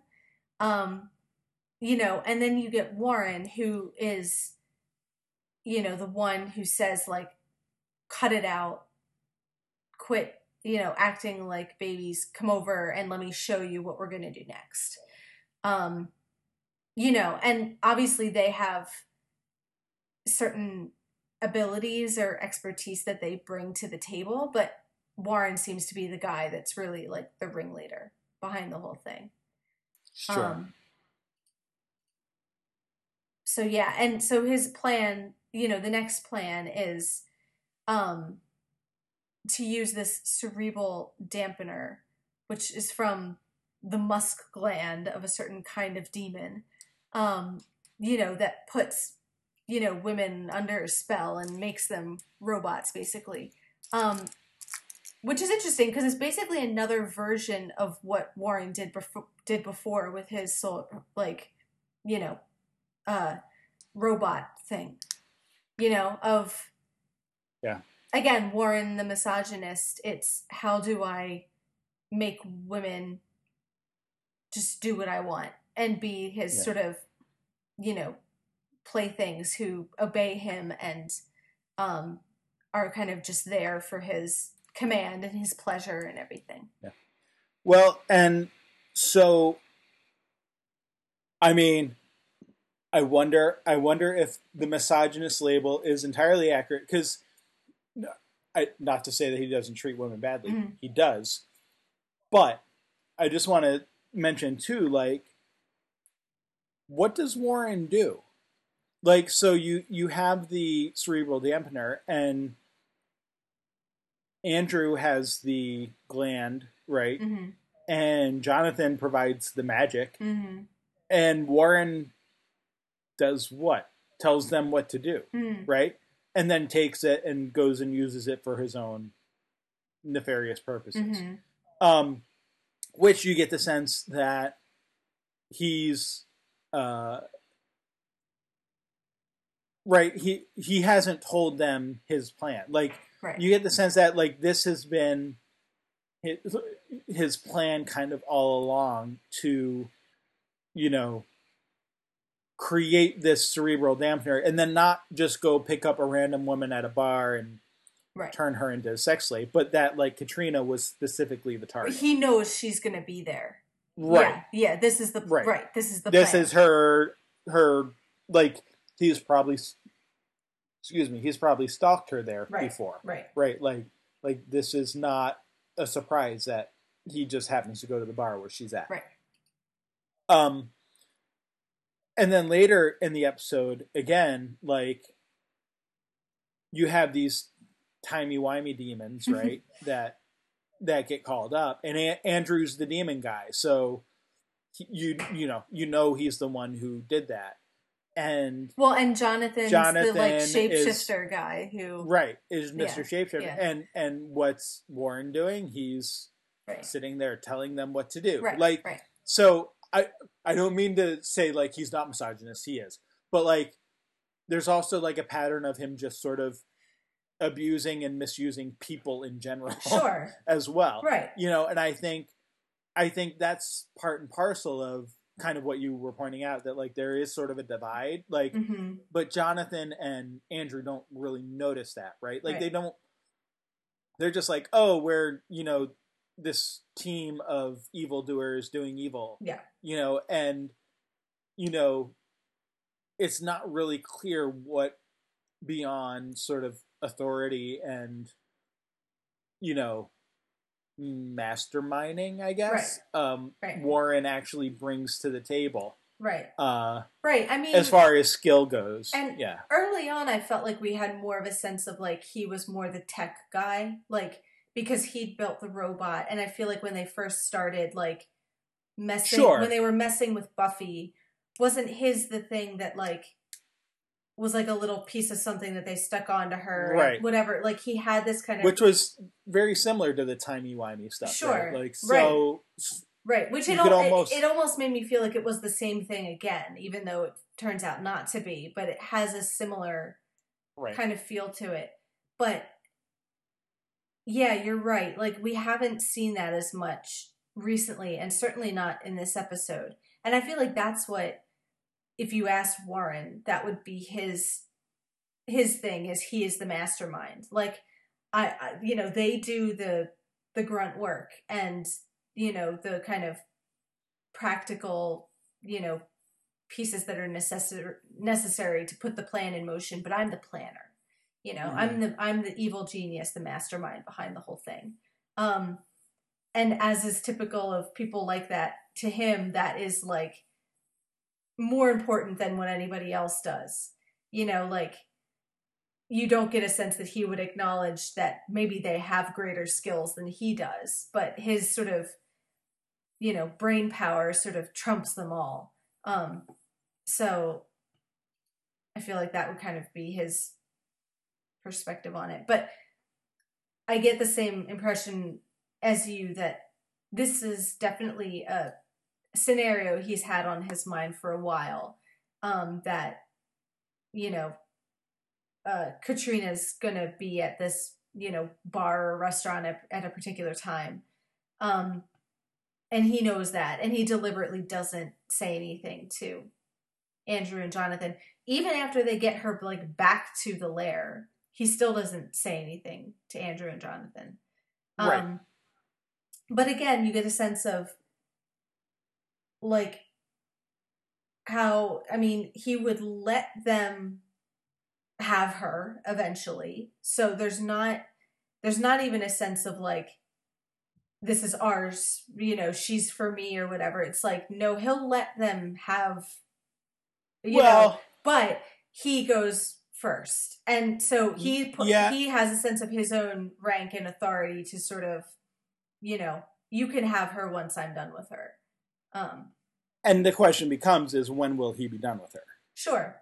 Maybe like that might maybe that, never. It may never right right right and and like I wouldn't put him past him to like know that sure like you can have her when I'm done, which will be never, right? You know what I mean? Right. He just doesn't say that last part, right? You could sort of see that being the case, um, right? Yeah, right. But it's, yeah. it's kind of a, one of those which is worse, you know, like. Which is more, sure. which is more reprehensible in that scenario, like intending to like just keep her as his own personal slave forever and kind of use her as bait to keep Andrew and Jonathan doing what he wants them to do, or the sense of I'm going to use her and when I'm bored, you can, you can have her then, you know? And like, you know, yeah, like he's revealing himself to be about as like despicable as you can get, whereas like I'm making no excuses for Andrew and Jonathan in this episode, but you have more of the sense of them of like once they do the thing, like once they like put spells on, you know, girls and get them to be their slaves, like they wouldn't really know what to do with that once it happened, you know? Right. Like they don't have Well, and, this and they of, actually don't. Like, Jonathan's right. like, wait, so how does this work? Right, again? right. Like, and you're not really sure exactly what he's talking about. Right, right. But like, it, it, what specifically do you mean? Yeah. But, what, right. So, yeah. And again, like, does that, does that make them, like, yeah, I'm not necessarily saying that, that, uh, you know, gets them off of any hook or anything. Um, sure. but you don't get that that same sense of kind of knowing, premeditated, you know, uh, it, Warren knows exactly what he wants and what his plans are. You know, I don't even know what they are, but whatever they are, he knows what they are, you know? Um, whereas like Andrew and Jonathan are more being um, led around by, you know, by Warren's example and, you know, uh, are perfectly willing to do things that they should know are, you know, evil, but don't necessarily have plans beyond that point, you know? Yeah. Um, you know. Yeah. So there's very much a um, uh, Jessica Jones vibe in this episode too. Sure. Of yeah. where you get the the males, mm-hmm. you know, when confronted with the idea of, you know, this is rape. Right. You know, you're you're doing these things to me, even though you didn't actually get to the point of sexual intercourse, maybe, mm-hmm. uh, like all of this is against my will. Right. Um, and you have the male characters saying like, well, no, because there is a sense in which you did this willingly. Granted, I forced you to do it willingly. Right. Right. But like, right. but like for Warren, but you said you the word, sense and, that like, yeah, yeah. that like he knows and doesn't care, mm-hmm. um, which I think is kind of like David Tennant's character right. in right. Jessica Jones. Right. But for the others, you you do get the sense that like, I hesitate to use the word innocent, but like thoughtless maybe is a better mm-hmm. term for it, or or you know, hadn't thought through the implications. Mm-hmm. Um, and so again, like, I agree with you. Like there's no, we're not like, there's no way to excuse them in that sense, but there is a sense in which Warren is more culpable maybe, mm-hmm. um, to a degree of, you know, having that plan of, have, yeah, of, of sort of knowing exactly what he's yeah. doing. Um, versus, uh, you know, Andrew and, and Jonathan just kind of like being giddy and excited about the possibilities, but not really thinking through like the ethical and moral implications of what all this sort of implies. Um, right. And, and, right. Theirs is more of a, a, you know, a problem of like ignorance, you know, of, you know, um, yeah, of not being aware of even what, you know, it would mean to be consenting.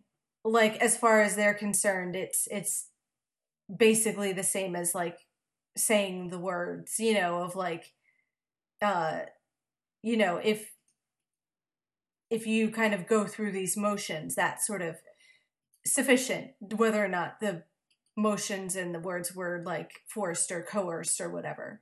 Um, right. So yeah. And, and, you know, you do get that kind of shot of, you know, when she says it's rape and, you know, Jonathan sort of crestfallen, like what, like that kind of moment of, you know, it, yeah. it never, he's appalled by that notion. It never occurred to him that you could read it that way. Well, and it's, I mean,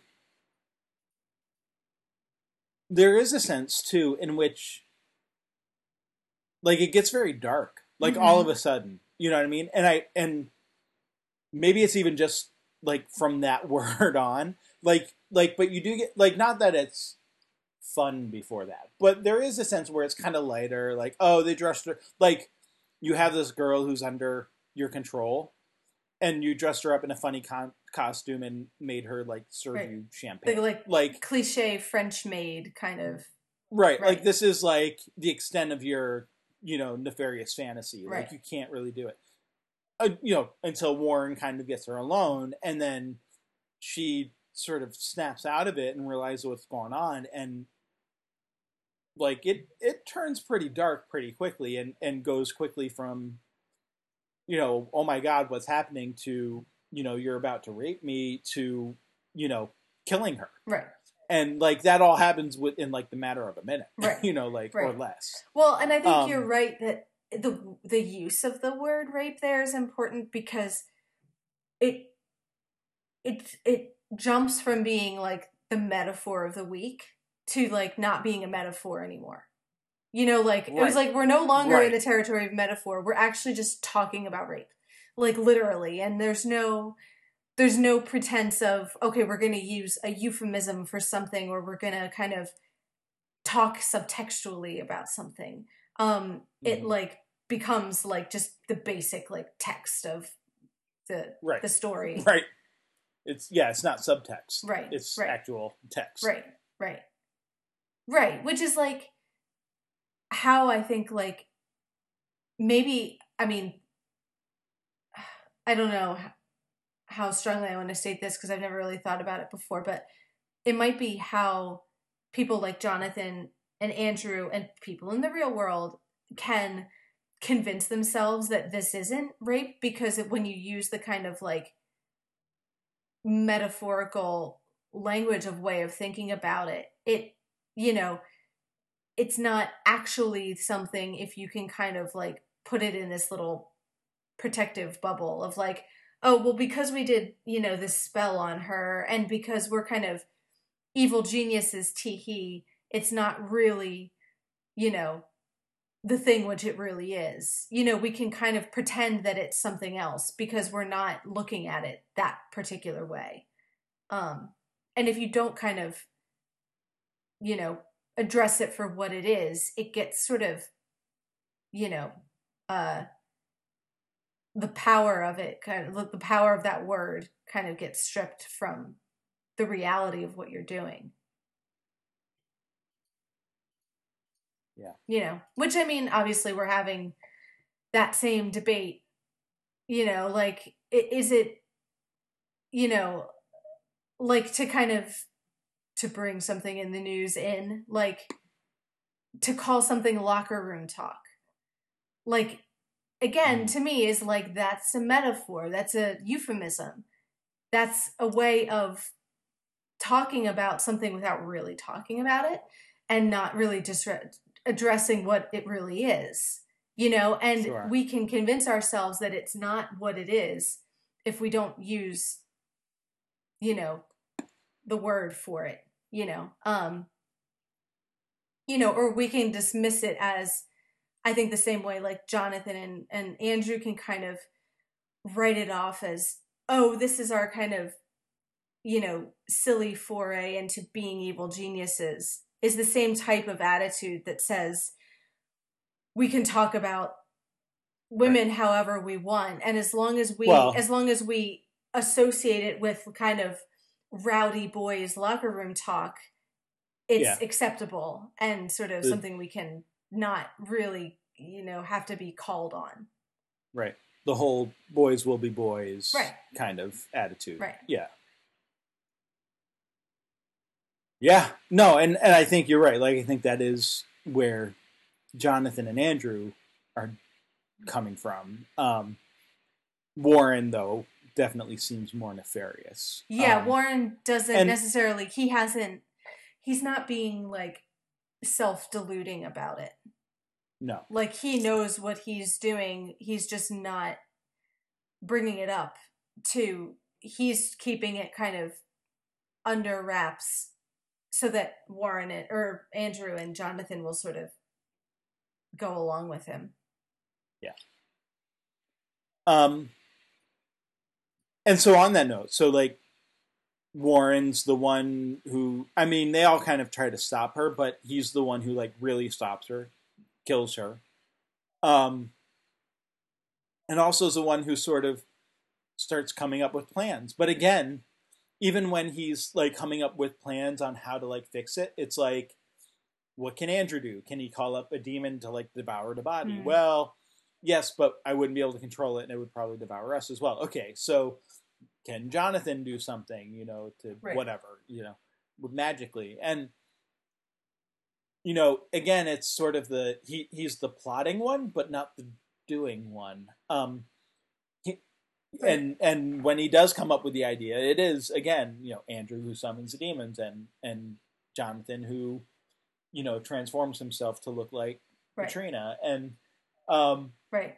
And he says, you know, not only all that, but it's, you know, we did this.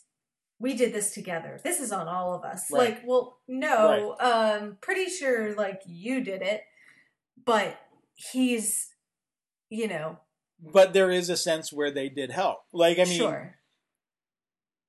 If they went, like, you know, Jonathan is like, let's go to the cops. Like, we have, if we go now and we explain what happened, maybe they'll be, now, obviously that's stupid. Like, they won't be lenient, but like. Right.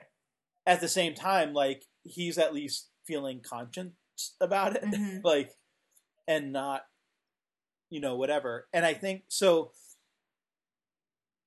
you know, I don't know that we need to go through the details of the timey-wimey demons mm-hmm. and the, you know, the um, whole plot and all of that of, you know, how they convince Buffy that she kills Katrina. Right. Um, but skipping to kind of the end of that, um, you know, they seem to, like, think they they got away with it. And, and and rightfully so. I mean, Buffy thinks that she did it, you know, and, right. and is prepared to go to the cops and everything.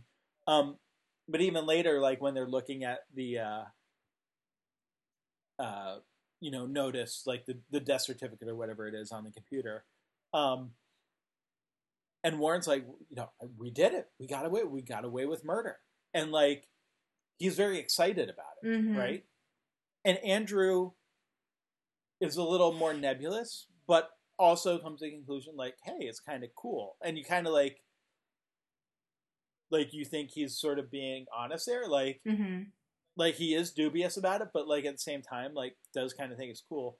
And then Jonathan repeats it, and is very much skeptical. Mm. Like, you almost get the sense that he's, like, he's the kid trying the cigarette, even though he doesn't really want to, but everyone else is doing it. Right. You know what I mean? Like, like he doesn't necessarily actually think it's cool that they got away with murder, but like is saying it because if he doesn't, he's worried about what's going to happen to him. Right. This maybe. Is the socially acceptable thing to say in the situation of just right. nod and agree. And yeah. Um, and so I think, yeah, I think that's sort of telling about, right. like, like I don't want, you know, without getting into, like, what happens next or anything. Right. Like, like I just want to at least point out that at this point we see those three different reactions, mm-hmm. you know, from, from the, you know, trio there. Um, right. Well, yeah. And even the way that Jonathan comes back from his sort of shape-shifting as Katrina, like, puts him mm. in a different light than the others, because he's kind of, you know, playing this sort of abuse victim and everything, and then he comes back like it, it's it could almost be funny, but it's not, like that he comes back with like her makeup like smeared all over his face and everything, um and it's like in a way he he kind of seems like he maybe of the most of of the three is the most remorseful about what they've done, and that he has this kind of connection to her, that he actually had to go out and play her for a little while, um you know, and you know he says like some of my best work, but like, you know, I guess had to sort of put on a performance and cry as her, and so he comes back with this sort of like mascara stain and everything. right, um, right but like it, it does give him more of a, a look of regret than the others have. Mm. Again, sure. Part of that is performance, but is there some truth in there too of, you know, him feeling differently than the others about, you know, what's happened? Mm. You know, which, you yeah. know, of the three, he is the closest to like Buffy and the gang. Like he was never one of the Scoobies, but like, he hasn't always been like, there were times when he wasn't trying to be an evil genius, where, like, he admired mm-hmm. Buffy and her friends and wanted to be a part of them and wanted to be a good guy and a hero and all these things. So it kind of makes sense that of the three, he's maybe the least kind of corrupt at this point, you know? um, right. Or at least there's still some nuggets uh, inside of him still that are, you know, the, you know, the same old kind of mixed up kid that we've seen for the past like six seasons and everything. You know, like, doesn't, yeah. didn't Xander say, like, hasn't Jonathan, like, learned this lesson by now? And it's like, right. I mean, yeah, you want to smack him because he should have learned this lesson by now, but, like, it does, it's not like he hasn't learned anything. He might not have learned enough, but you still get some, like, remnants of sympathy and empathy and humanity within him, I think. Yeah. And and it's a far cry from being in the watchtower, you know, ready to kill yourself. Right. You know, to actively out there sort of hurting other people. And, right. you know, the, the... I mean, I think we brought this up, or you brought it up, like, maybe a couple weeks ago, or, or I don't remember, a couple episodes ago or whatever, that, like, you know, even in, like, his fantasies, at least it was, like, him as being a hero, mm-hmm. you know, versus, like, now where he's part of a evil team, you know, doing evil. But, like, you do get the sense that, like, even, like, like, their evilness until now. Like, I definitely think this episode marks a turn in their evilness, mm-hmm. right? Like, obviously killing someone. But even, even, like, if they had... Even if, like, Katrina had escaped and, like, lived and whatever. Right. Like, kidnapping a person to, you know, force her to do whatever for you. Anything, really. But, right. you know, especially what they were going to do with her. Um, like, that's that's a very different thing than, like, even, like, stealing a diamond or, right. you know...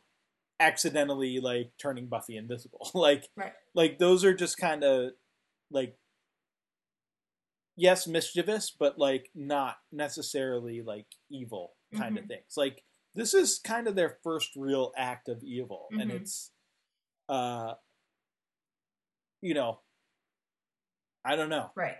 Like, like you, you think back then to, like, their, their board of, like, money and and girls girls girls but you're kind of thinking at that point, like, it's like, oh, like, if we have money, then girls will flock to us, right? Not will, you know, brainwash them into doing things for us, right? Right. Kind of stuff. Well, and their response to their first real act of evil is not to pull back, you know, or to, you know, feel remorse or go to the police or whatever it is. It's, you know, one, to try to get away with it, and then two, to pin it on somebody else, you know? So, mm. like, they cross that line, and then they go even further in, you know, that same direction of, you know, we're going to double down on this, and not only are we going to get away with our acts of evil, but we'll use it to try to destroy Buffy in the process. Sure. Um, Um, so yeah. So speaking of Buffy. Yeah. We should probably talk about her a bit.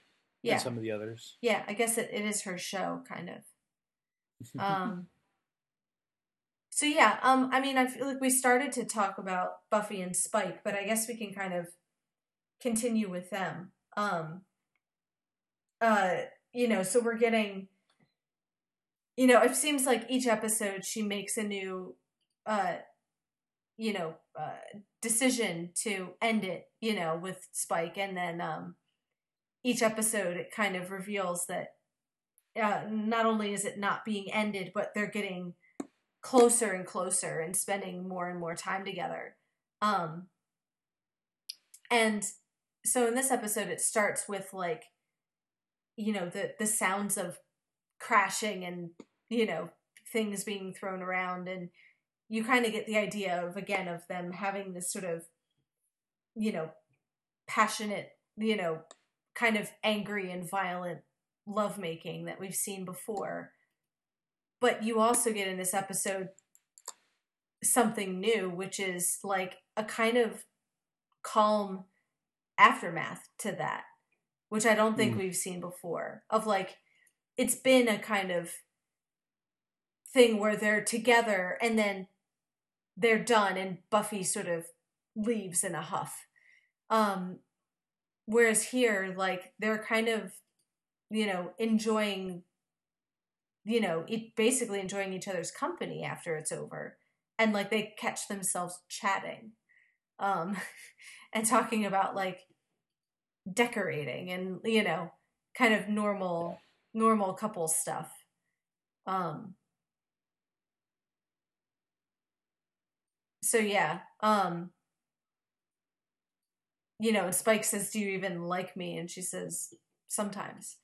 Um, which is an admission that sometimes she does. So she's finding herself getting comfortable with him and even getting to sort of, so it's not, it's not just a purely like uh hate relationship, you know, it's, if she sure. likes him sometimes, it's because they actually are, I guess, starting to sort of get along like as a real couple. Mm. Yeah. Which, I mean, she doesn't like that, so then ends up leaving in a huff. But it, she doesn't leave in the huff right away. Like, she, it's only when she realizes that she's getting comfortable that it, well, it turns her off again. Um, and she has to find her underwear first. Right, right. That too. um, which, I mean, brings up this issue of... Um, I guess like comfort on one level, but trust on the other, um, mm. you know, so, you know, he pulls out like the handcuffs or whatever and says, you know, do you trust me? And never. And, you know, so there's the sense in which like, you know, they're talking about it on one level, but on another level, it's this question of, like, do you trust me as a person in the relationship? Not just do you trust me to, you know, to do things to you or to be safe with you or whatever, but do you actually have trust in me as a person? And her answer being never. But yeah, is that something she can totally control is sort of my question, because if she's hmm. getting comfortable enough with him to chat and stay after and have a relationship, whether she wants to or not, does that mean that she will start to trust him whether she wants to or not? Um, right. Like, is she kind of finding that she does trust him implicitly, even if she's not making a decision to do that one way or the other? I don't know the answer. I'm just speculating. Yeah. Yeah, I mean, and does anything change throughout the episode from when he asked her that mm. at the beginning to the end? I mean... Right.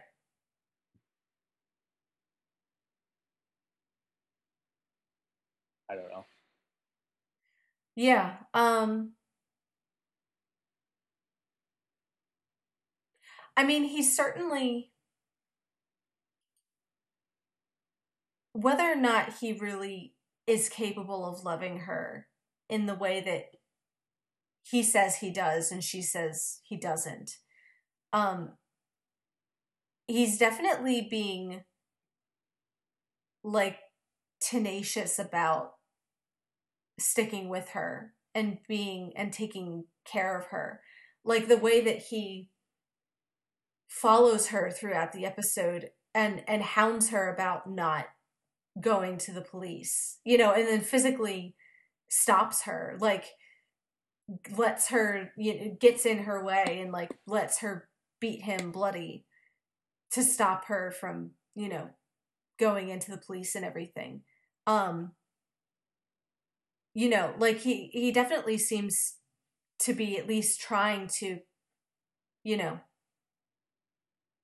I don't know if he's trying to prove it or if he is just, you know, willing to sort of try to protect her as much as he can in, in whatever way he thinks he can. Mm. Um, you know, so whether or not that earns him trust, I'm not, I guess we'll kind of have to have to see. Sure.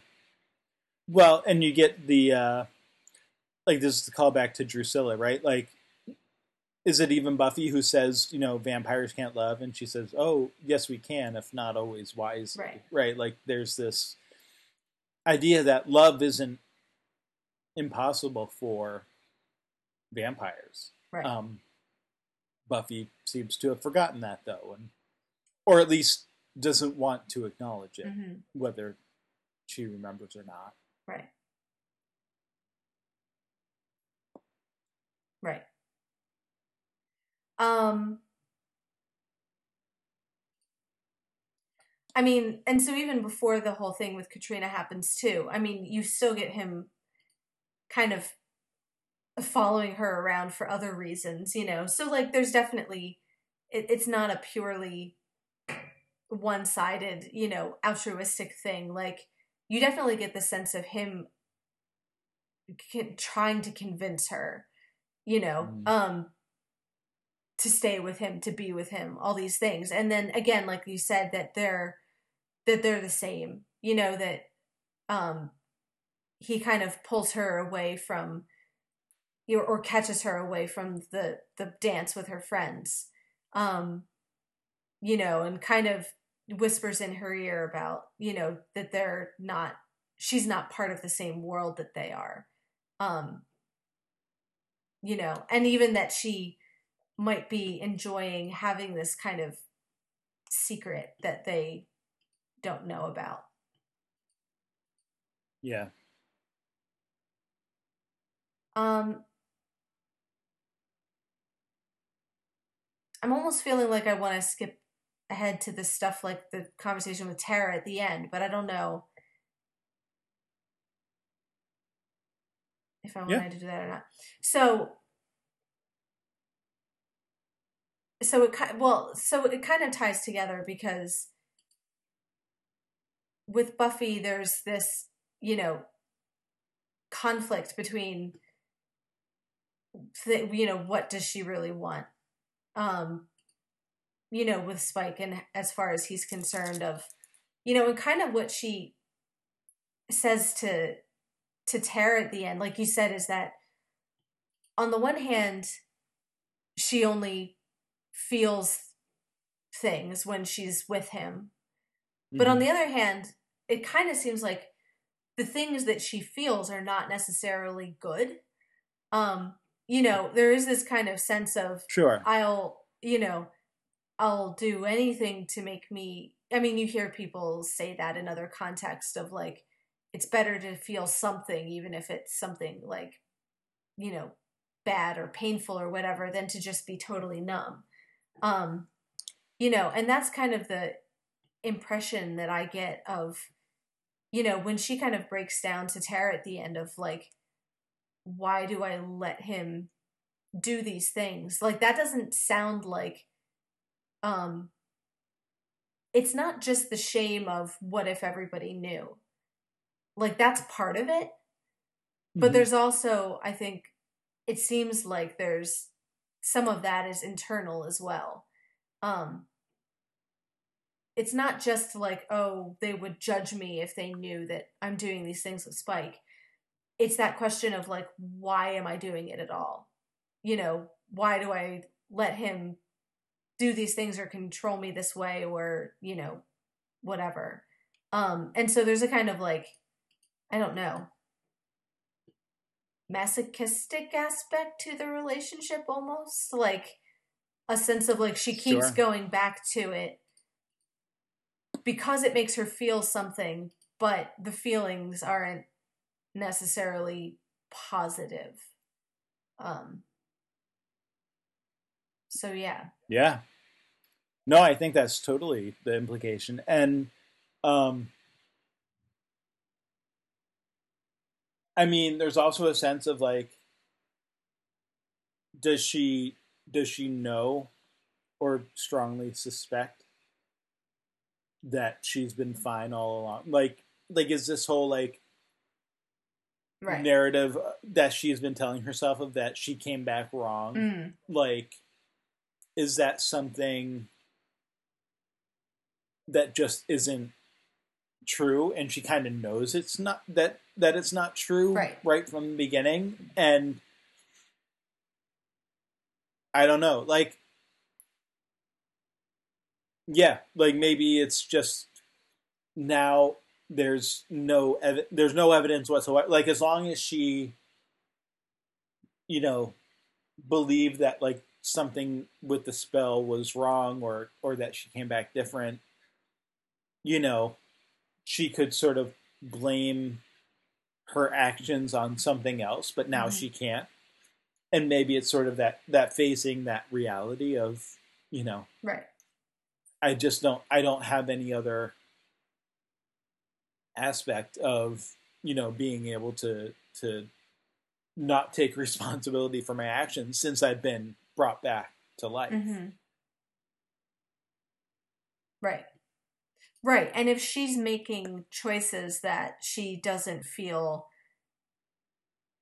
um, comfortable with or completely satisfied by or whatever, like you said, she can't, she can't blame it on something else. She doesn't have an external source of, well, you know, I'm drawn to these things or feel these feelings or impulses because, you know, Uh, I'm whatever coming back wrong means, you know, I'm not fully alive, or I'm part demon, or my, you know, soul got corrupted or whatever. And so therefore it's not me really doing it. It's not my fault. Yeah. Um, but yeah, that's kind of what Tara tells her is, right. apart from a very minor little like molecular change, um, that's it. There's nothing, you know, she didn't come back part demon or, you know, possessed by anything. Um, right. And yeah, so she has to sort of, that's the breakdown at the end, is to kind of realize, wait a minute, maybe I'm doing things because I actually like am choosing to do them.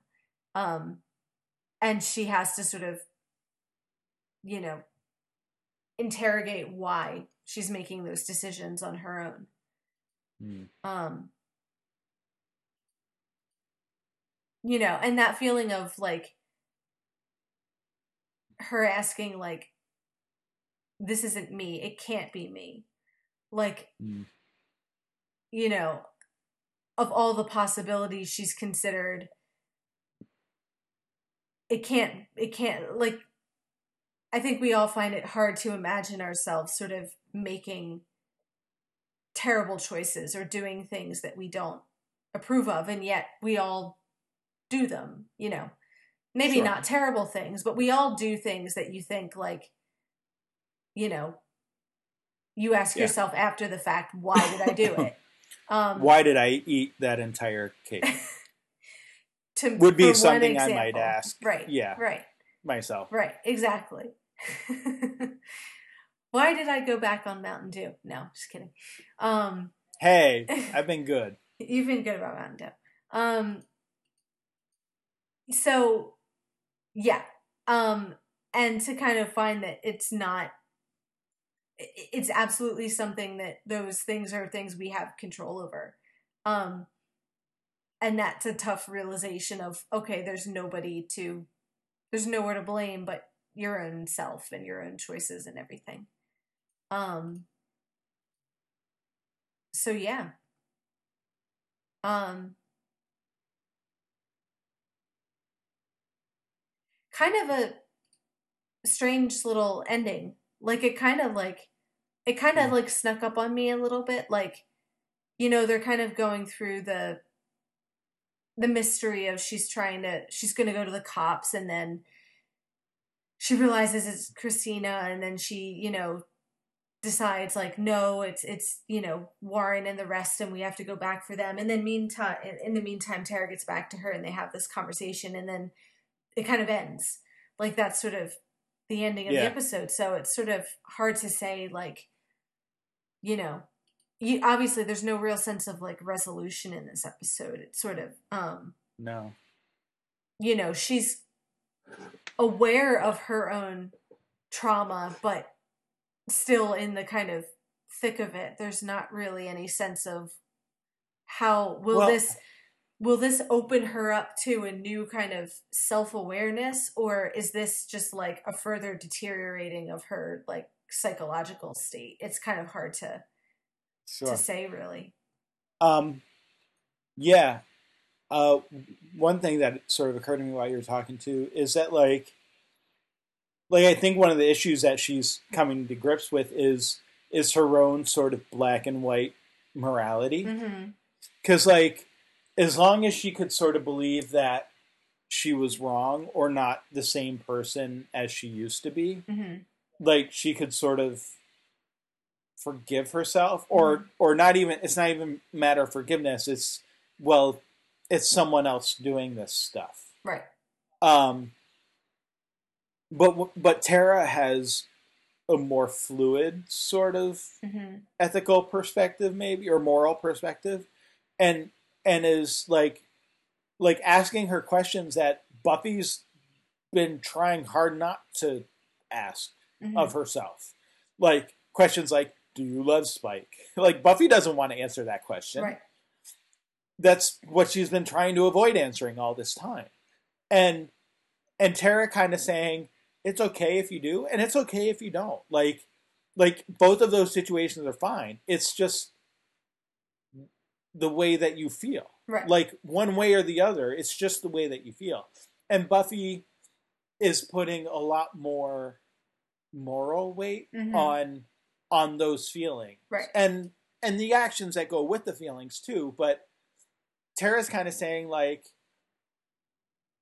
you've been through a lot, and like if this is what you need to get through it, then that's okay. And I feel like it's that, like maybe it's almost like, it's kind of like Buffy sort of slut shaming herself, sure, in a way, you know what I mean? Like, yeah. it's, it, you know, and whether that's because she really believes it or thinks that's how other people will see her, and so it's maybe preemptive or or vicarious or whatever you want to call it. Mm-hmm. Like, like there's that sense where it, you know, I think Tara is just like a lot more willing to be, you know, and I mean. It's funny because as as sort of timid and whatever as Tara is a lot of the time, like mm-hmm. like sexuality and like her, you know, non, you know, hetero, you know, whatever, like mm-hmm. out, outlook on life is like one of her strengths. It's it's very much that like, hey, like, how you are is how you are. Right. And if this is what you need to be, then it's what you need to be. And so, you know, but Buffy can't seem to kind of come to grips with that. Like she, for whatever reason, feels like a lot of pressure to act and believe in a certain way. And it's much more rigid and much more black and white. Right. Um, and, And part of that's tied up in the whole vampire thing too. Is uh, you know, Spike's a vampire. He's evil. He's what I'm supposed to be fighting against. Not it's it's not even it's not just I'm having sex with someone I don't love, right? right? Like it's, you know, does that make me a slut or whatever? But it's right.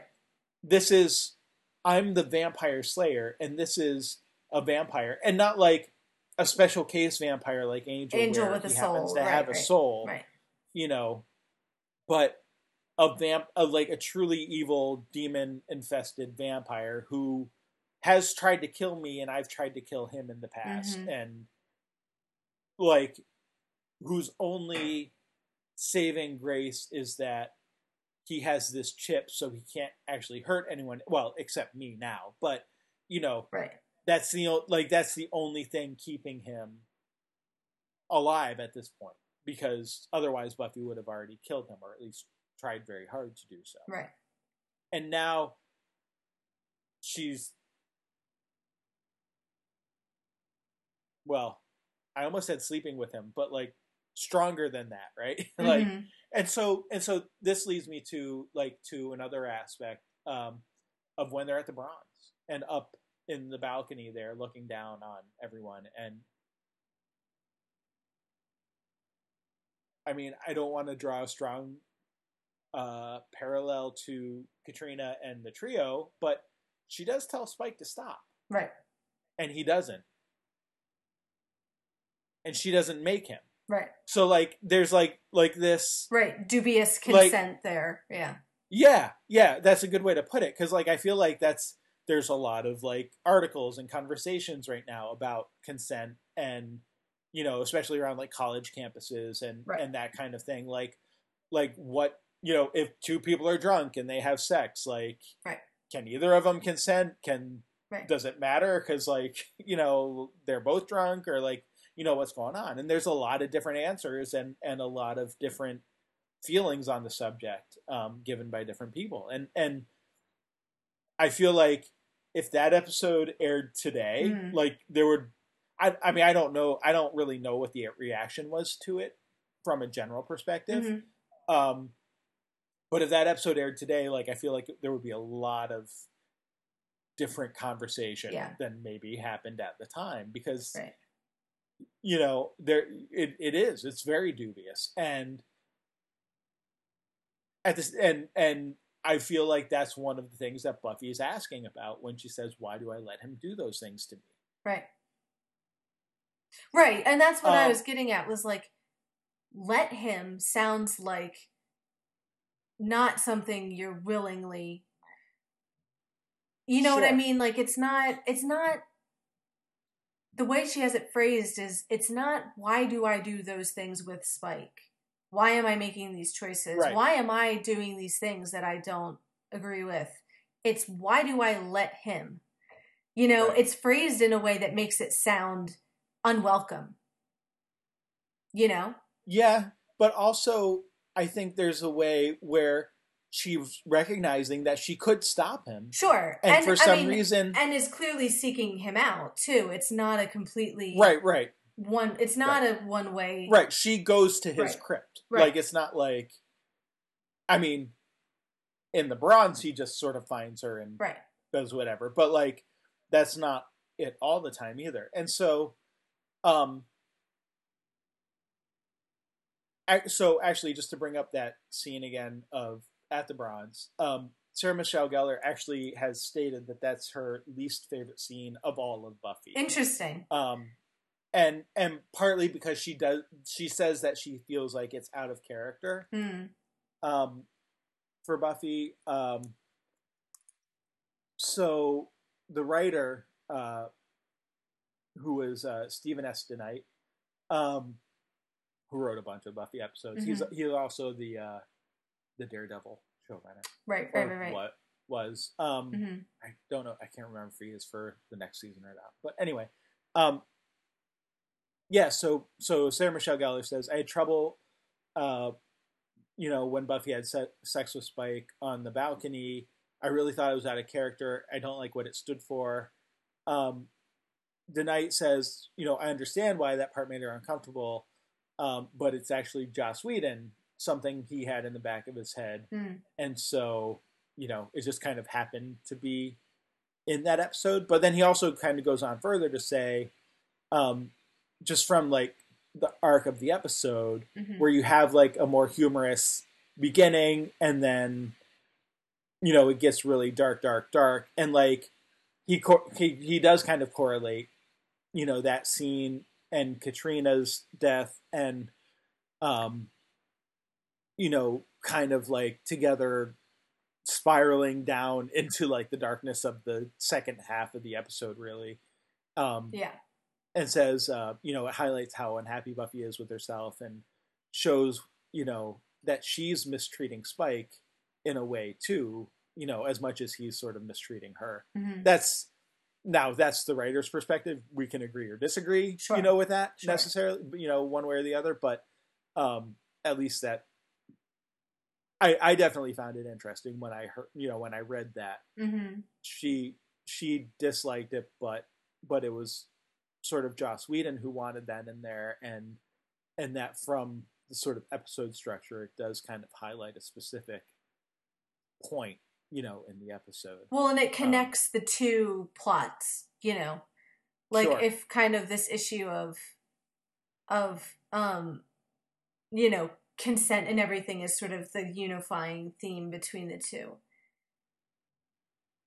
you know, and, yeah. and I think in the same way that Andrew and Jonathan can say, well, it's not rape because it's this magical spell and, you know, whatever. And like, and, and you said, you said all the right things. You said yes or whatever, like it doesn't count.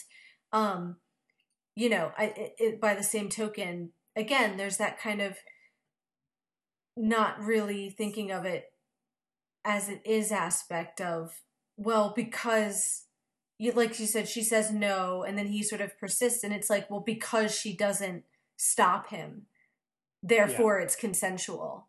Like, you know, well, you could have done this, you could have said no, you could have whatever, and so therefore it doesn't count because, you know, mm-hmm. it, it doesn't conform to whatever, you know, I think of as, you know, rape or whatever. Um, but it's the same kind of thinking that allows like Jonathan and Andrew to sort of deceive themselves um mm-hmm.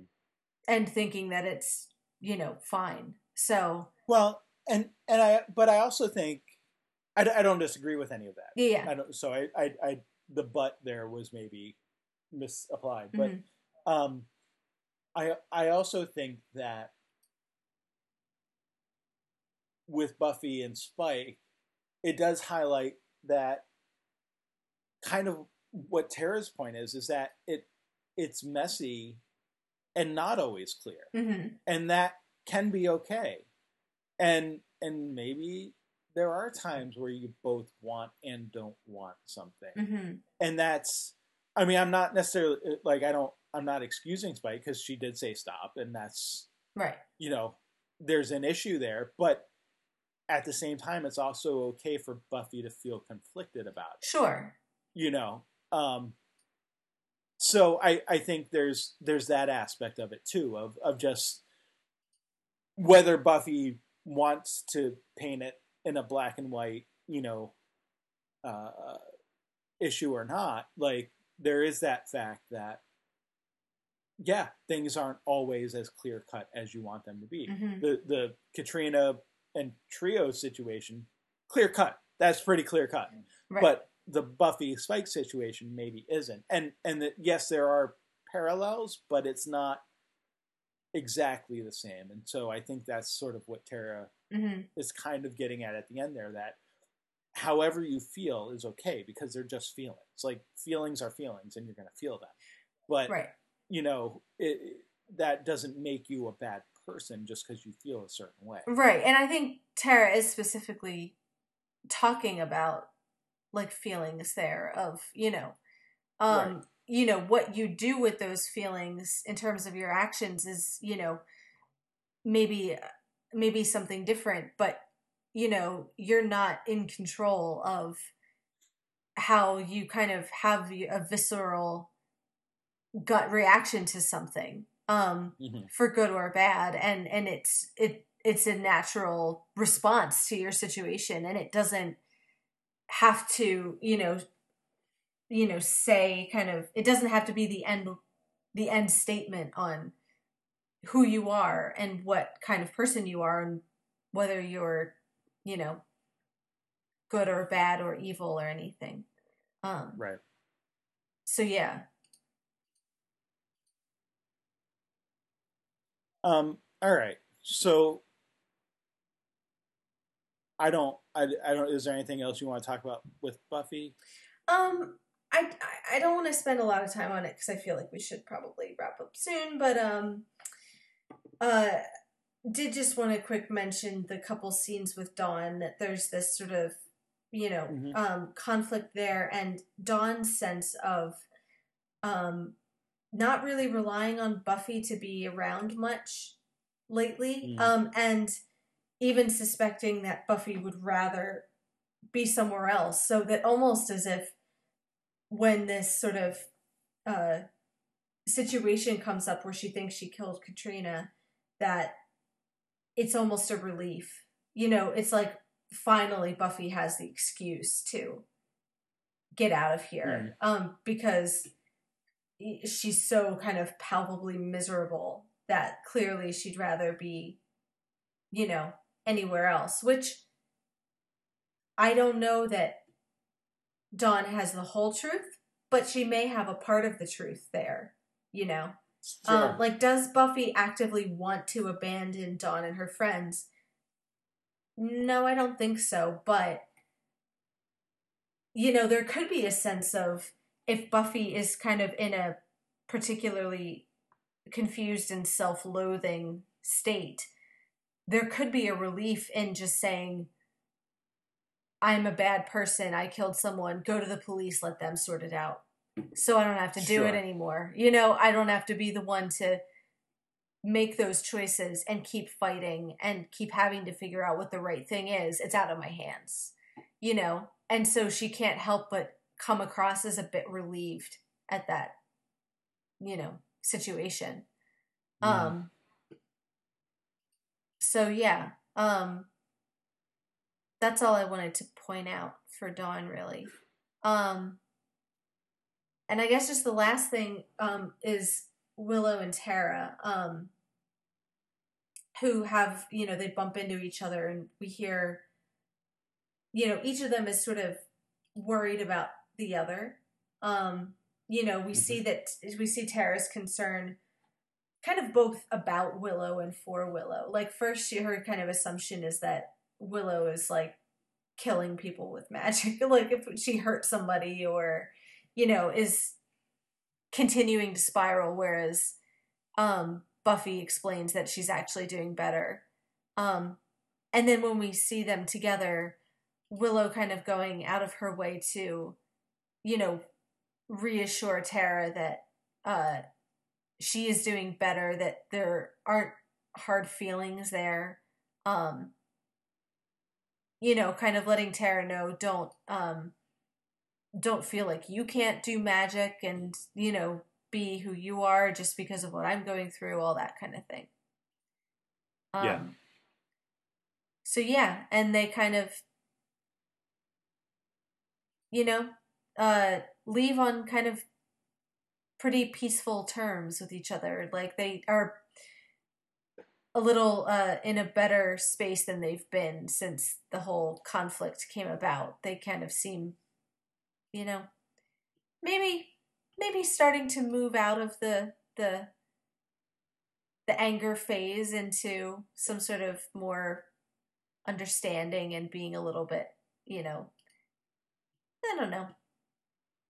Reconciliatory. That's a good word. Yeah. Sure. So. Cool.